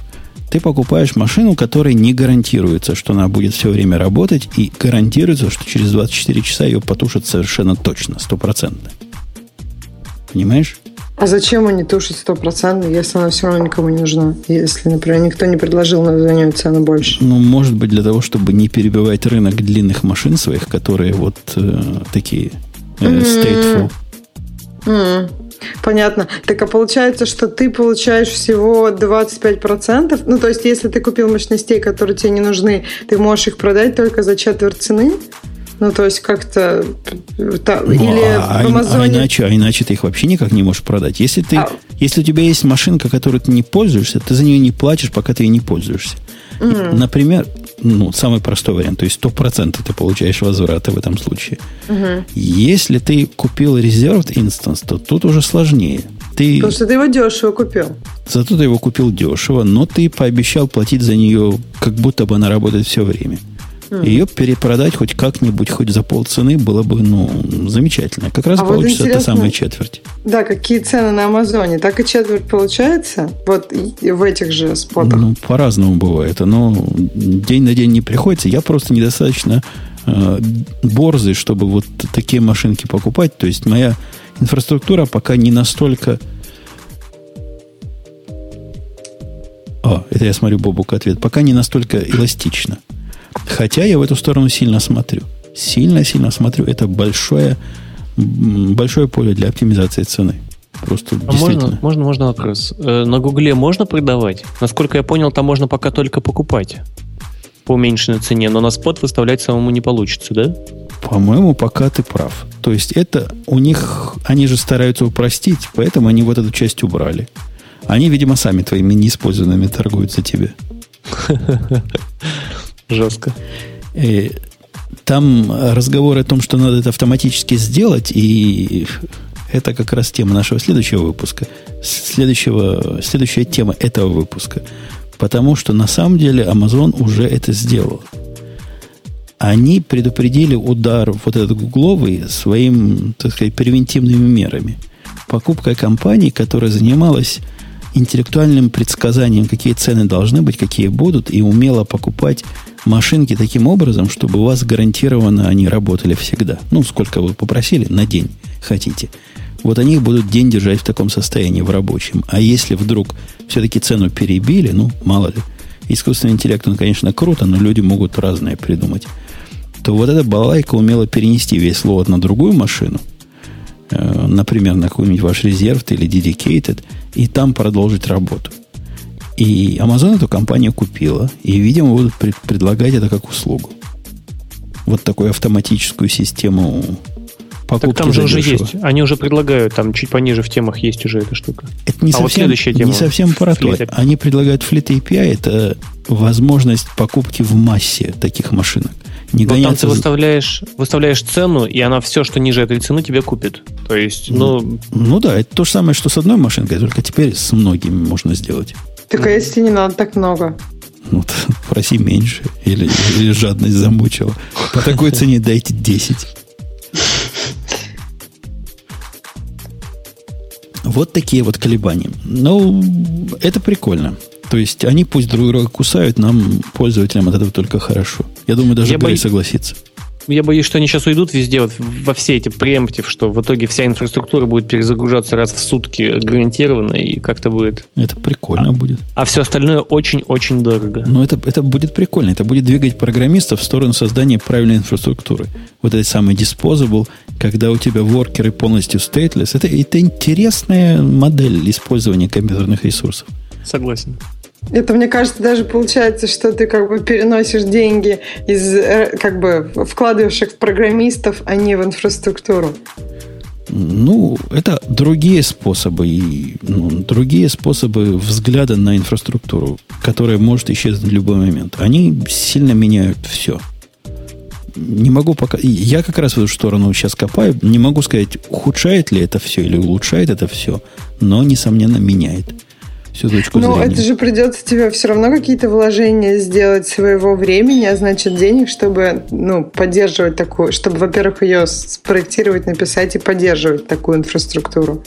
Но То это улучшит это тебе стоит жизнь. того? Ну вот если ты пишешь инфраструктуру, которая дистрибьютит, дистрибьют инфраструктура, которая еще к тому же disposable, это круто. Это вот, это правильно. Она и так такая должна быть. А здесь это просто крайний случай, понимаешь? Случай, когда тебя заставляют делать твои вот эти воркеры абсолютно полностью тупыми и по возможности взаимозаменяемыми. Поскольку... Как хаос-манки. Ну, типа того, да. То есть тебя Но... Ну, заставляют делать, хотя это само по себе очень хорошо, когда у тебя такая штука есть.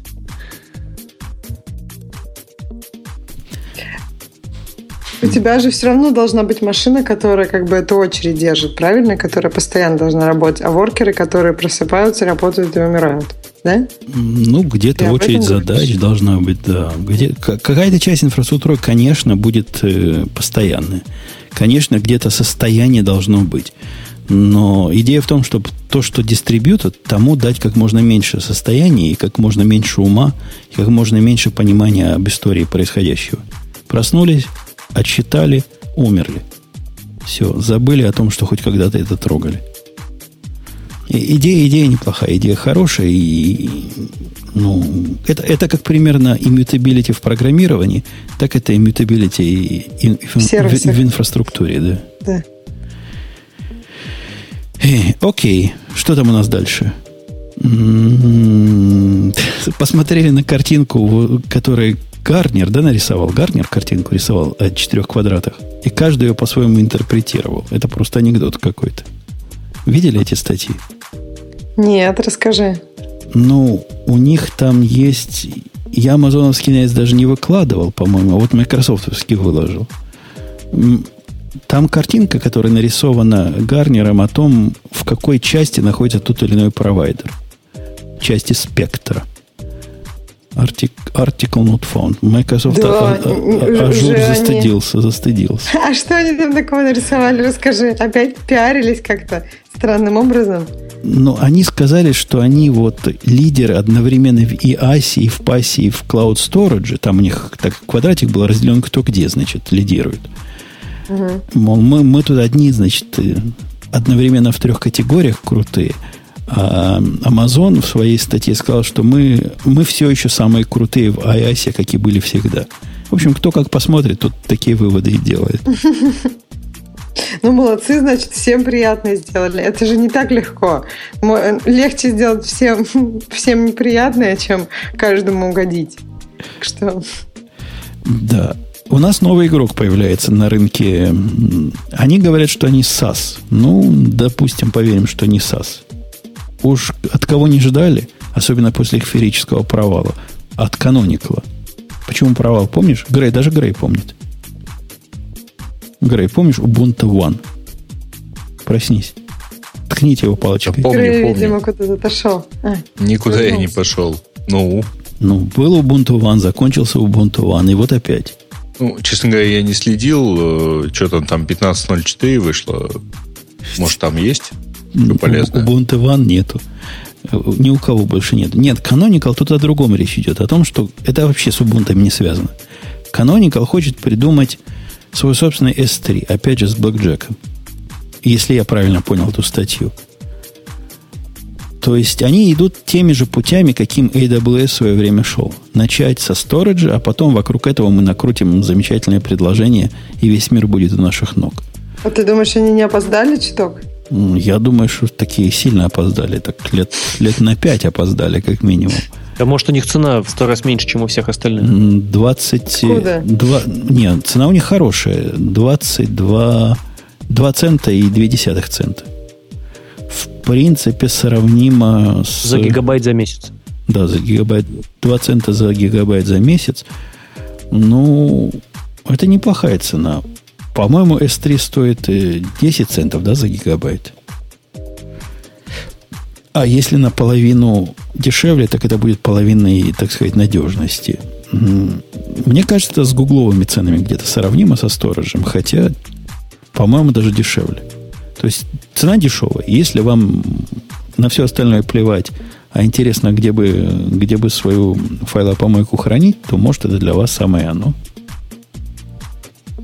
Хотя странно. Вот я не могу избавиться от странности ощущения, где Ubuntu, а где, собственно, SAS. Чего их потянуло в эту сторону? Ну, хочется им тоже попробовать. Почему нет? Все в облаках, и мы будем облачным провайдером. Как-то так, да. Ну, у них что, очень большие, у Canonical очень большие дата-центры. Я пока не очень понимаю, вот если реально толпа к ним хлынет, это что будет? То есть Google, Amazon, там это все понятно. Это у всех есть. Но у Google, понятно, допустим, у них есть ресурсы, которые теоретически простаивают, да, можно их перепродать, интересно. Да, у да, Амазона тоже типа так начиналось. А Canonical-то каким Вообще, образом? как- каким боком они здесь, да? Может, они тихонечко вот на ту самую 15 Ubuntu всем пользователям будут растаскивать куски файлов? Это их единственный резерв на пользовательский компьютер засовывать. Непонятно.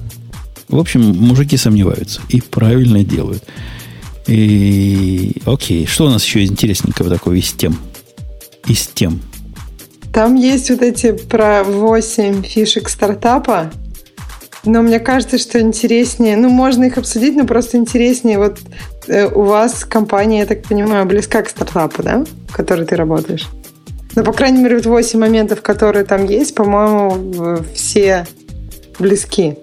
А я, я, я статью не читал, поэтому ты нам расскажи моменты, а мы их обсудим. Хорошо, 8 моментов, которые возможны только в стартапе. То есть вы можете работать прямо непосредственно со своим SEO. То есть вот Facebook гордится тем, что каждый интерн увидит Марка Цукерберга, а вот в стартапах ты прямо поработать можешь. О, да, я А. сегодня, знаешь, как поработал с SEO нашим? Я ему позвонил с утра, говорю, чувак, говорю, у тебя демонстрация в понедельник. Он говорит, да. Я говорю, что ж ты ты, мне сертификат не купил? А ну иди покупай. Послал его, значит, на Ганди покупать сертификат. Полчаса с ним на телефоне сидел, учил, как это, как это платить. У него же там карточка, все дела. Поработал. Поработал SEO. Ну, лучше бы я спал в это время. Ну да, то есть следующее там тоже, что ты у тебя Не, ну может вообще, быть- э, ребят, значит, э, тот факт, что ты работаешь непосредственно самым-самым главным, это просто естественно, потому что вас всех, там, включая уборщицу, 8 человек. Ну, естественно, там и уборщица работает непосредственно с генеральным У директором. нас уборщица приходит по большим праздникам только. непосредственно. За, два года один раз приходила. Ну, понятно, ужаснулась и ушла обратно. Не, все, все, все, все почистила. Так мы, мы прям поразились. Но вы решили, что все умеют. больше не Но надо? мне очень понравилось, главное, если вы интерн в стартапе. Стартапах не бывает интернов, ребят. А вот это неправда. Бывает. Бывает. И Бывает, причем бывает. и это очень частая история, потому что стартапов ден- денег не так уж много, и если есть какой-то человек, который действительно подает надежды, почему бы не взять его интерном? Это, ну, как бы, это не очень дорогой труд, а есть такие ребята, которые уже в свои институтские времена могут сделать достаточно полезную работу. А, ребята, что вы понимаете под словом интерны? Человек, который на лето приходит на три месяца в институтское время работать. Человек, который с- просто работает, будучи студентом. Ну, да. Ну, Нет, он на- ну, э, вот в Штатах обычно это на лето. это когда его учат при этом. Когда это программа в компании, по которой они принимают, обучают с тем, чтобы потом он к ним вернулся. Вот такого в Так. стартапах не бывает. Бывает Почему такое. Бывает. Ну, то есть, как У бы. нас ну, так есть, было. Да, не такая идея, что ты его учишь, как-то стоишь у доски, как учительница поправляешь очки. Просто ему дается задача. Задача какая-то, которую ты сам можешь сделать и четко представляешь, как. Можно ему там, зависит от человека, накидать как, исправить какие-то ошибки. Да, это будет чуть дольше, но учитывая то, что он и денег получает чуть меньше, это эффективно и для стартапа тоже. По-моему, это очень дорого для стартапа. Зависит от стартапа, от все-таки, ну, то есть стартап, которым надо запроти- на, напрототипировать за ночь что-то, то есть у стартапа тоже может быть уже чуть стабильный, когда у вас уже не один человек, а восемь. Но и все равно я, я дороговизну не в том имею в виду, а самое дорогое в стартапе это время специалистов. А тут время тратится черти на что. На какого-то студня, который придет, он не придет через два года к нам, никто не знает. Почему через два года-то? Он Ну. может и сейчас начать что-то делать. Но сейчас он ничего делать не умеет, поэтому он интерн, а не программист. Зави- Вот именно, что ты можешь взять, есть студенты, которые после там третьего курса уже много чего умеют. Ну, как бы очевидно же, что такие люди есть. Ну, а зачем тогда такой... Тогда он дебил просто, да, раз он А бесплатно он- пришел работать. Да подожди, во-первых, не бесплатно, а чтобы, ну, то есть у такого человека может быть много знаний, но очень мало продакшн опыта. Это тоже важно. То есть его, возвращаемся к тому, что его надо учить. Нет у меня времени его Не учить. так, как вашего товарища китайца, но в каком-то другом смысле. Просто тут зависит от человека. И Как бы, но в принципе такое реально, и таких примеров много. Плюс еще Не, здесь ребят, сильно тогда- зависит от рынка. Нет, То есть, смотрите, если у вас нет тогда программистов здесь, рядом. конечно, ровно э, тогда вот первый пункт превращается не вы работаете с э, генеральным директором, а вы имеете шанс когда-нибудь встретить на работе этого генерального директора. В ну, лифте, потому что... В лифте. Да. Так это А, в большой компании шанс есть. Потому что это уже не стартап, это уже большая компания, пытающаяся сохранить э, 20 внутри человек себя это атмосферу стартап стартапа. или, Да, или, а или ты все в лифте встретишь? 15 человек это стартап. Да черт его знает, как вы стартапы определяете. По-моему, который уже э, который Ну. перешел границу pre-profitable, это уже не стартап. Вопрос монетизации, да. Если это, эта компания все еще живет на каких-то, ну, на вливаниях извне, то, по идее, это стартап. Но, конечно, тут может быть много нюансов. Это просто более такое классическое определение. Нет, вот э, если уж даль- дальше трактовать первый пункт, стартап это там, где ты работаешь э, вместе, так сказать, с первым лицом. Э, работаешь, то есть ты, у тебя регулярные с ним встречи. Или встреча с его участием. Тут больше, как бы, ты можешь работать. То есть это, наверное, Нет, все-таки это более вопрос- Нет, это широкой- вопрос- когда ты это можешь его встретить, ты можешь кого угодно встретить в лифте на самом Нет, деле. тут можешь, ты можешь поработать. То есть не встретить, а именно поработать. То есть часть твоих каких-то задач может быть связана Окей, непосредственно. следующий пункт. Да, следующий это что у тебя может быть какая-то очень крутая должность, типа editor in chief или бизнес-менеджер. Я не знаю, это как э, там, Это- ну, в общем, это в про- технический директор стартапа из двух человек. Четверг, Это- в четверг в прошедший, когда приходила наша новая работница и плакала, что я не разрешаю ей поставить винду на Mac, я сказал так, а сейчас смотрите, смотрите трюк. Достаю Ой, буквально Мерседес. мышку и шляпы. Я сейчас говорю, надеваю кепку э, Chief э, Security Officer. Вот сейчас, представьте что на минуту, что сейчас я вот именно в этой кепке сижу. И как этот самый Chief Security Officer, я не разрешаю вам ставить винду. Так что я побыл немножко и вот этим. Так ты можешь же поставить Parallels Desktop и запретить ходить этой винде куда-нибудь, и так все. она же хочет жить в винде. А, она не Она просто хочет ее там для поставить и тестов, жить. она хочет навсегда. Конечно. Ну да, тогда нельзя. Ну, мне, э, мне это напом- сильно напоминает просто презентации стартапов, когда, знаете, там приходит заявочка от него, какой-нибудь инкубатор там или акселератор. И там, значит, состав команды. Такой-то SEO, такой-то CFO, такой-то CTO, такой-то CMO. И, и в лучшем случае есть еще пятый человек, у которого просто зна- значится developer. Ну, Обычно а я думаю, это все был один быть. человек. То есть CTO такой-то. Не-не-не, вот э, людей много разных. Ну, в действительности мне больше нравится, э, там, ты можешь действительно там в стартапе назвать себя как угодно. Вот. Одна из должностей, которую я видел, э, мозгоед. У меня в Ну. этом самом написано в хипчате, он же требует должность вести. Он такой, знаешь, Ага. пиндитный. Я себе написал должность Making things happen. Такая у меня должность. Я себе определил. Мне кажется, что это как-то странно. То есть я не понимаю, что, что ты от этого получишь, от того, что как ты назовешься. Ну, то есть Ну, это какая-то... как- когда да. молодой, я когда был Достижение. молодой, и меня назвали вице-президентом, как тут в 24 счастлив? года, вице-президент, ну это ж круто. Ну это ж чувствуется, понимаешь, прямо уважуха, понимаешь? М, Понятно. Это ж- То есть потом мы что, визитки и всем их показывать, да? Конечно, тогда еще и визитки были, ну так самое оно. Да, Визитки никуда не делись, на самом деле. Ну вот в мире, где Грей живет, до сих пор визитки есть. Ну, в твоем мире тоже. Не, в моем мире вся коммуникация в основном электронная. Куда я ему визитку засуну в компьютер? Не, конечно, можно, если хочется, но ты не должен... VCF называется, Что, да. что там дальше? Да, Надо заботиться о внешнем виде. Да, в внешнем виде. То есть ты можешь одевать шорты.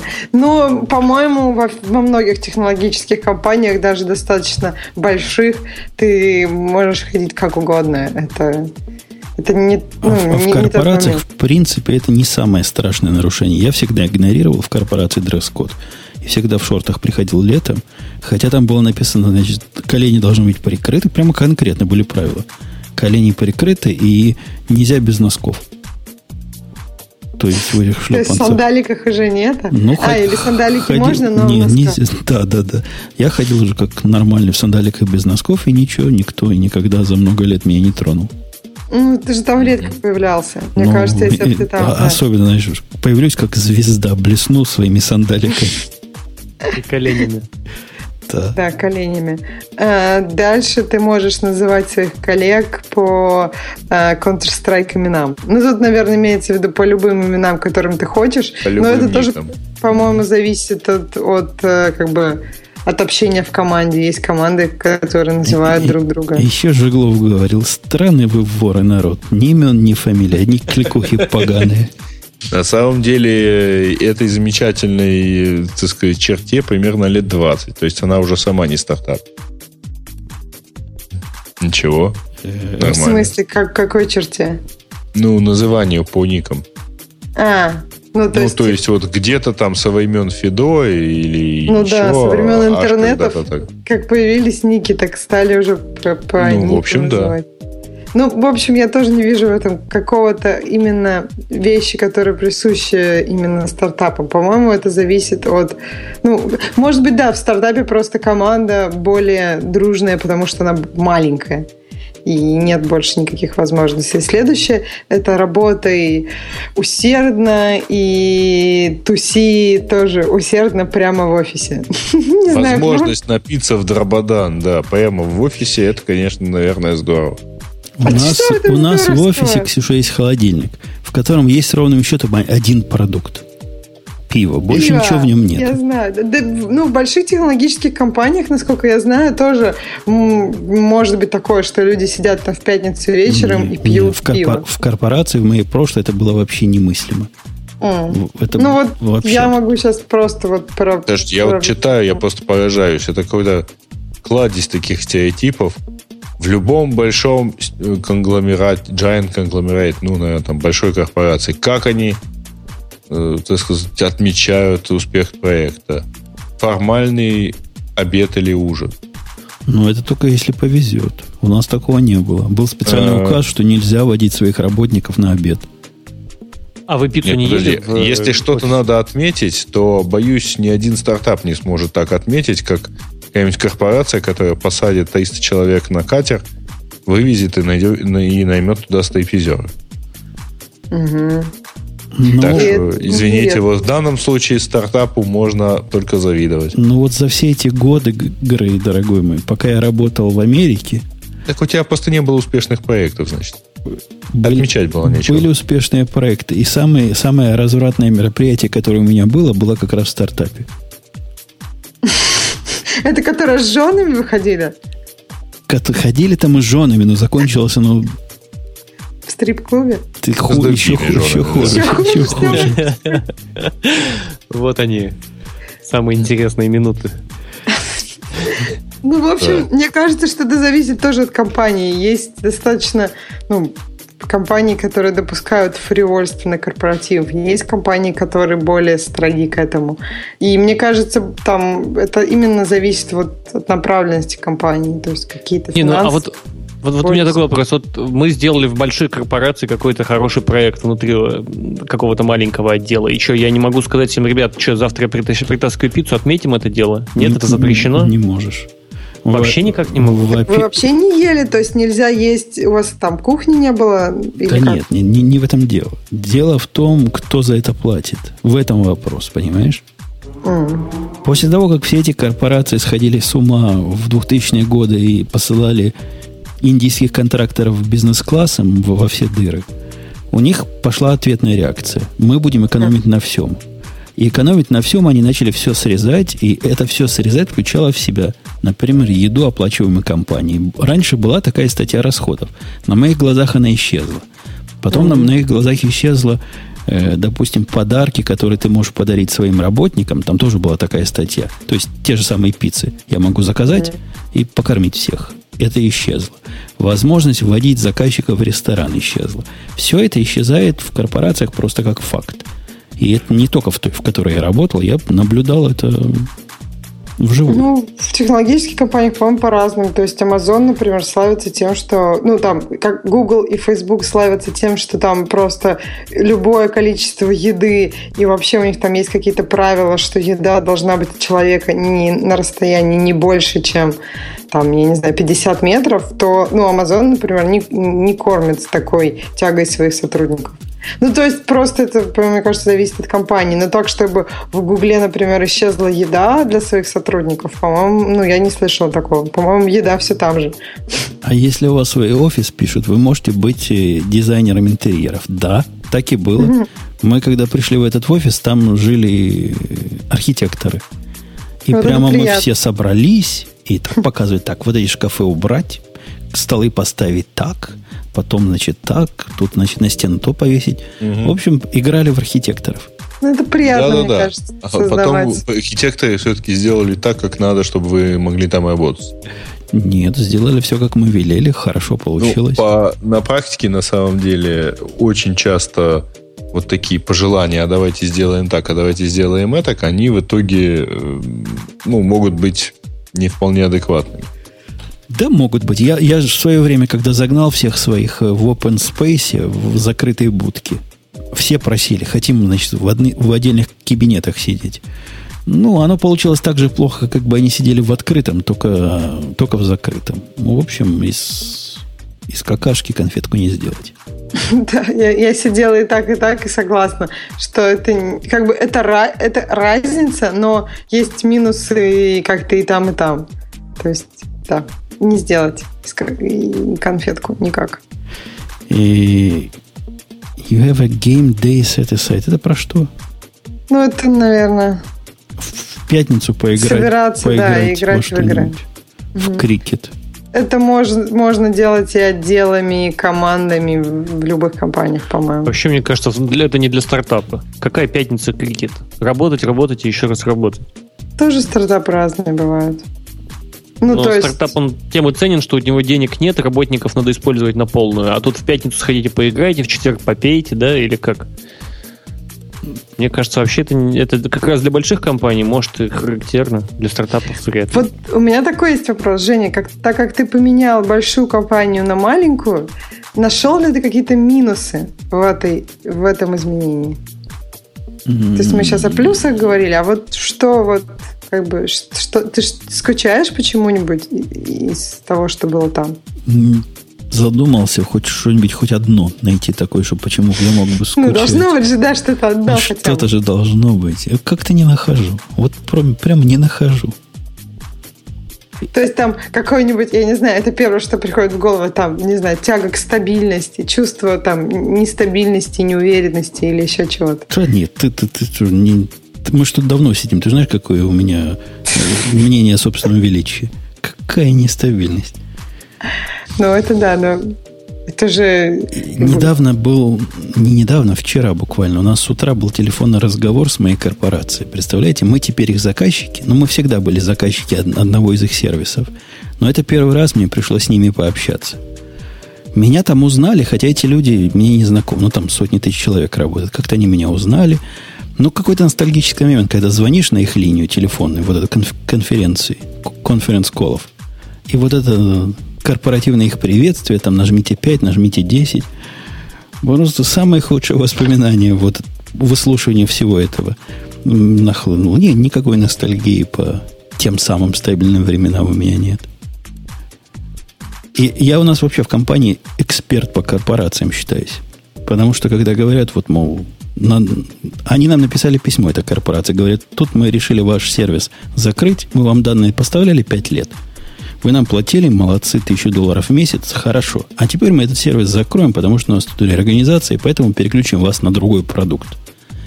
Они говорят, а на какой другой продукт наши спрашивают? Я говорю, э, дурни. Если бы они знали, на какой другой, они бы сказали. Там никто не знает.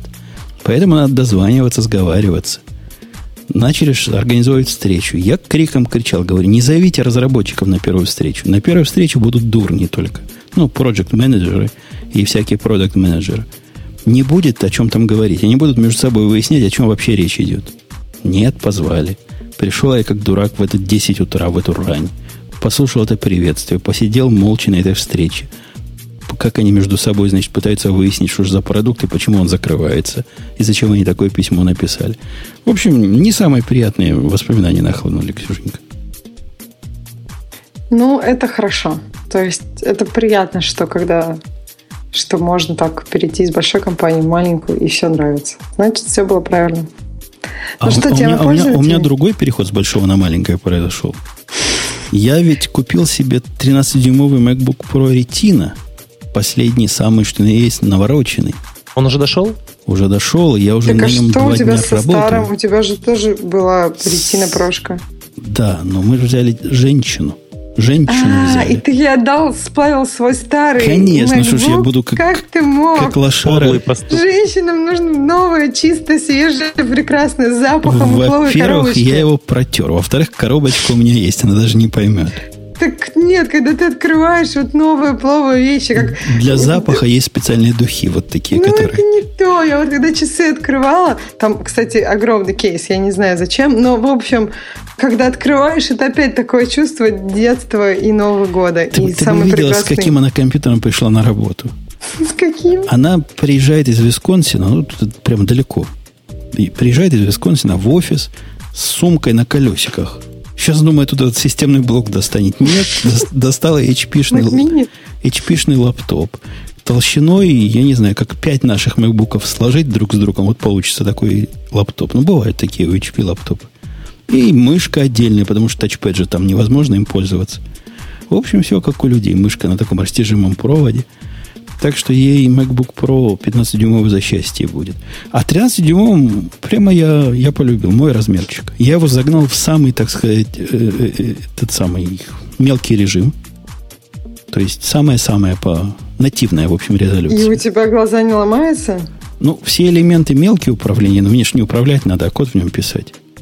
А там поставил в виде, по-моему, 15 фонд. Он нормально смотрится, то, что надо. Ну вот у тебя дефолт for display. У меня просто тоже MacBook Pro 13 самый там. Все, все, что, все по максимуму. Вот. Ну, кроме, кроме диска, да, то есть у меня он какой-то средний. Вот. Default for display, да, у тебя? Или у тебя Нет, как у меня самый правый дисплей, то есть нативная резолюция, когда вот точка в точку. М-м.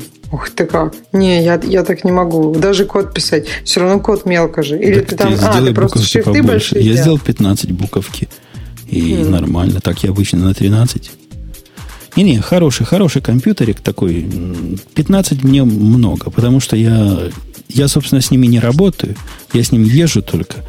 Или где-нибудь во дворе посидеть, попрограммировать. А 15 великоват. То есть ты решил, чтобы девушки не зря на каталку покупала для ноутбука, пусть пятнашку таскает, да? Конечно, раз, Да раз она будет возить. с каталкой, так пускай и водит. У меня было большое, я прям очень сильно почувствовала изменения, когда с пятнашки, вот, ну, у меня пятнашка была старая, то есть она была, в принципе, потяжелее.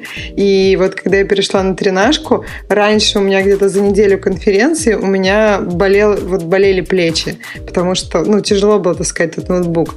А этот ноутбук я поначалу даже не знала, ну, то есть не могла понять, взяла я ноутбук с собой или не взяла, потому что такой легкий, ну, рюкзак был. Я с правда, уже- переходил с 11 и мне очень тяжело на тренажке на прошке с ретиной. Он тяжелый. Тяжелый, тяжелый. Он не легкий прямо. Я- ожидал легче. То есть я подержал в руках вот этот новый, их 12-дюймовый Mac. Тот, конечно, да. Но я, в общем, рад, что у меня был выбор. Либо, может, себе такой заказать. Ну, а почему бы и нет?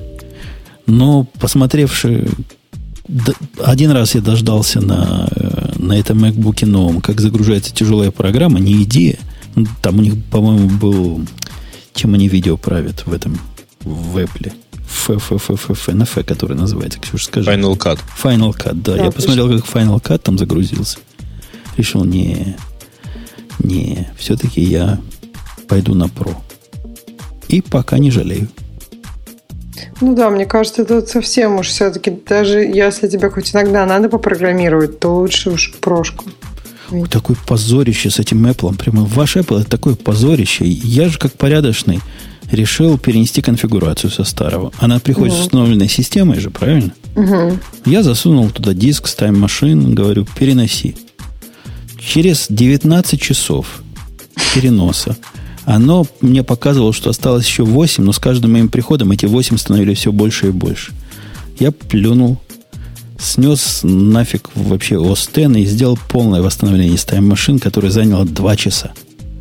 Ну что это такое? Ну, ну просто как в Винде какой-то позор. Ну, то есть, мне кажется, надо было изначально это сделать. Зачем ты хотел? Вот ты думал, что будет быстрее, минут 15? Ну, как уже система уже установлена, я решил на этом Ну да. сэкономлю, правильно?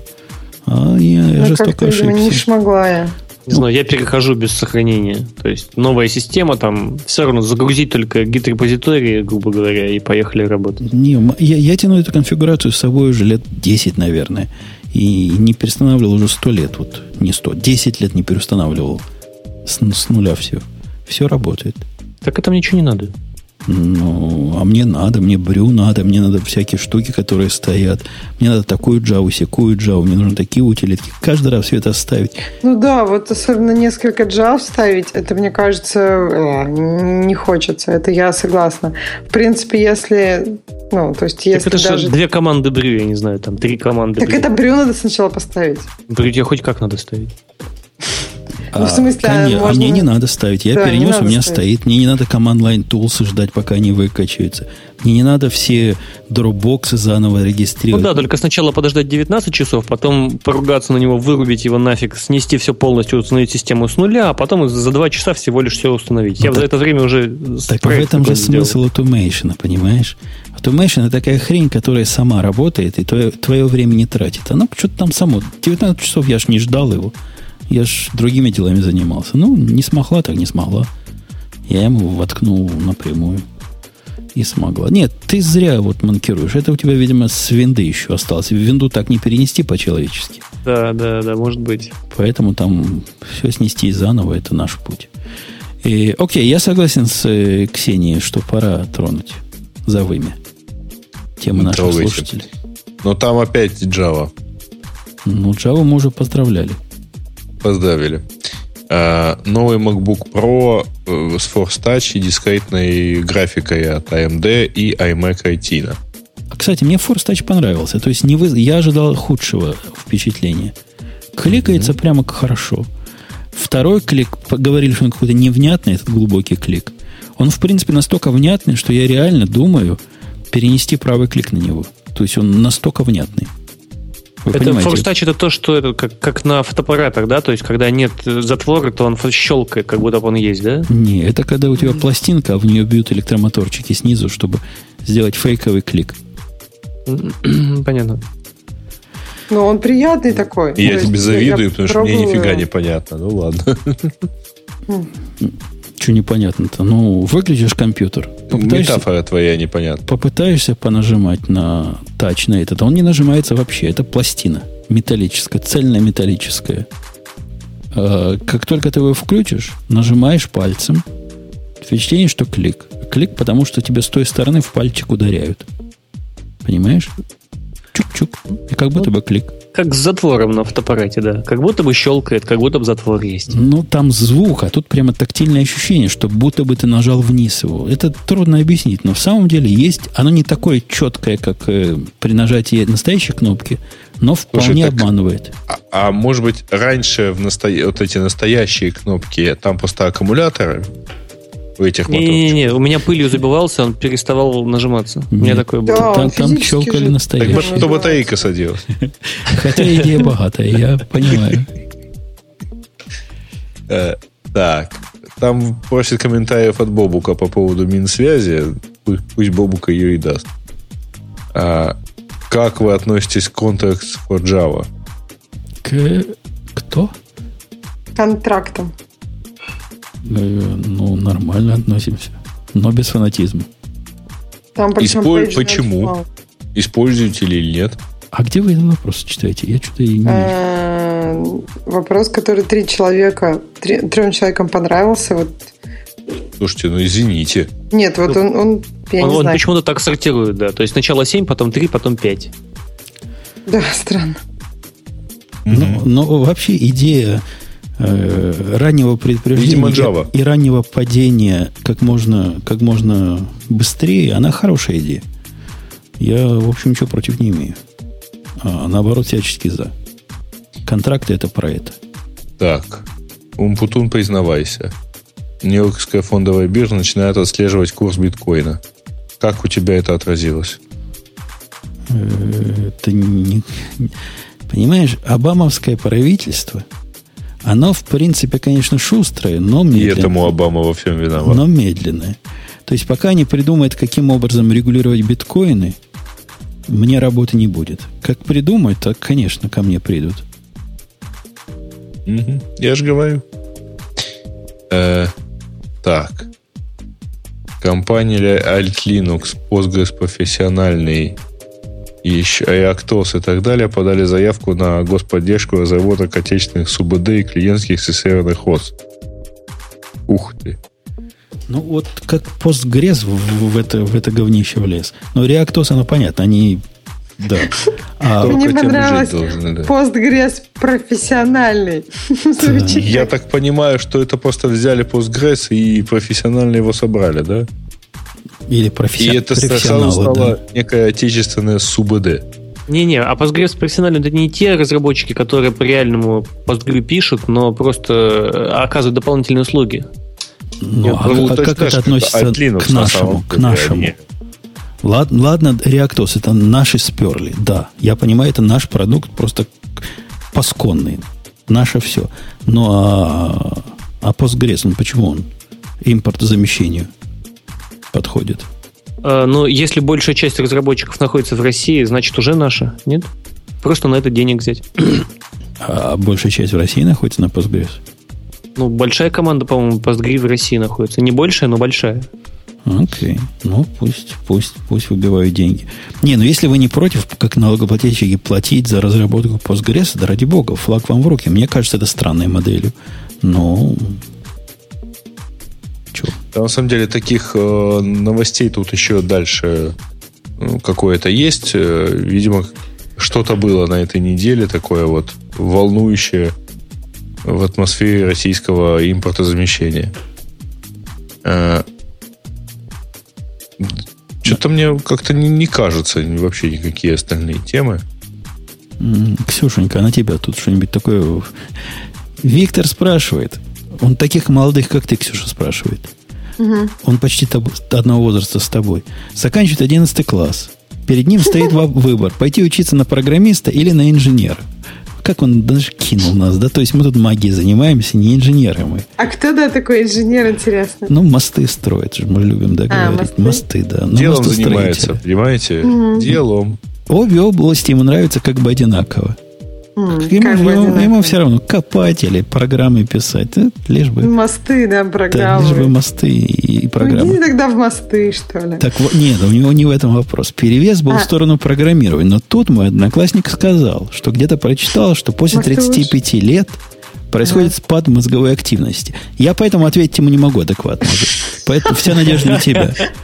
И производительность программиста падает. То есть у тебя уже спала. Ну, уже давно и, спал, да. Я, она могла спасть, а я уже не замечаю. Угу. Что вы скажете, куда советуете поступать? Ну, мне кажется, надо просто э, верить, что когда будет спад, будет уже достаточно опыта. Я тут поправляю очки, так серьезно. Достаточно опыта, чтобы никто не заметил этот спад, и чтобы после 35 лет э, продолжать работать до пенсии, до заслуженной пенсии. Какое-то мрачное настоящее в твои глаза. Да, на самом деле э, спад мозговой активности сопровождается снижением э, чувствительности к этому спаду, поэтому тебе по-прежнему продолжает казаться, что ты молодой и свежий. программист. Вот как Умпутуну кажется. Да, да, да. Я лучше всех был всегда и до сих пор. Ни, никогда не было и вдруг опять. Да? Не, это другая болезнь. Нарциссизм называется. Она, по-моему, с возрастом не связана. Хотя, может быть, к ней уже и старческая паранойя примешивается. Не, гарантии не дам. Но Ксю, Ксюша знает, она же почти одного возраста с молодым человеком. Так что пусть идет куда? В массостроители, да, с такими вопросами ему. Нам, нам такие программисты не нужны. В общем, идите туда, как бы, чем вам нравится заниматься. Потому что в области, в которой вам, в принципе, нравится, будет ну, легче преуспеть, потому что вы будете хотеть это делать все время, а не только там с 8 до 5. Иван, Примерно а так. почему вопрос этот переадресует в DevZen? Какой? Ну, вот это а, правда. потому что у нас на днях было, было обсуждение, что после 35, там тоже был какая-то статья какого-то человека, что после 35, если человек уже не является проект-менеджером, то это неудачник. Вот, и мы очень долго ее мусолили. И к какому выводу пришли? Что ну, после 40 жизнь только начинается. Угу. Э, что Там, ну, там разделились у нас голоса. Кто-то считает, что на самом деле пора уходить в менеджерство, а кто-то считает, что и разработчикам неплохо. А в DevOps никто них не считает? Ну, а зачем тоже... менеджерство? Ну, то есть, в чем идея? Типа, уже надоело программировать, скукота эти битики и байтики? Я скоро тоже не смогу ответить на этот вопрос, потому что тоже после 35 уже скоро будет. Так отвечай быстрее, что 5 минут осталось. Э, не знаю, я, мне кажется, что просто э, это какое-то клише, которое сложилось в обществе. Я не понимаю, почему именно 35, почему именно в менеджерство. Много вопросов. Ой, много вопросов. Окей, но это такой корпоративный путь. Типа для них это... Они считают, что это рост. Хотя мне всегда эта идея казалась какой-то искусственной и диковатой. И, ну что, есть еще вопросы или будем на этом подбивать? Да, хватит. Хватит. Ну, хватит, раз Грей сказал, хватит, я соглашусь. Напомню, был подкаст Радио Ти. Да, да, да, старческий маразм, подтверждаю, выпуск уже не вспомню. Помню, с четверки начинался, 4, пятеркой 4, заканчивался. 4 же. И 5, 5, 5. Пятеркой заканчивался, и четверка была в 5, середине, да. а больше ничего не помню. Бобука с нами не было, это я все еще помню. Хотя он в Твиттере там уже выступает. То есть он из самолета в Твиттере может выступать, да, а с нами поговорить не да может. Не, не, не, полетел просто. Привет, он тебе уже послал красный флажок? Ну, я просто так догадываюсь. Дымовой сигнал дошел до тебя, понятно. Угу. Был Грей, который сегодня молчал, хотя выпуск был, в общем-то, не гиковский, но мы из него устроили, черти что. Был у нас дорогой гость из дружественного подкаста, который, ну, тоже молодец. Во-первых, потому что пришел, а во-вторых, потому что за словом в карман не лез. Вижу, вас там в вашем в, в Зине тренируют хорошо. Да, школа суровая. Суровая. Ну и Ксюша, конечно, сегодня была звезда. Звезда этого подкаста.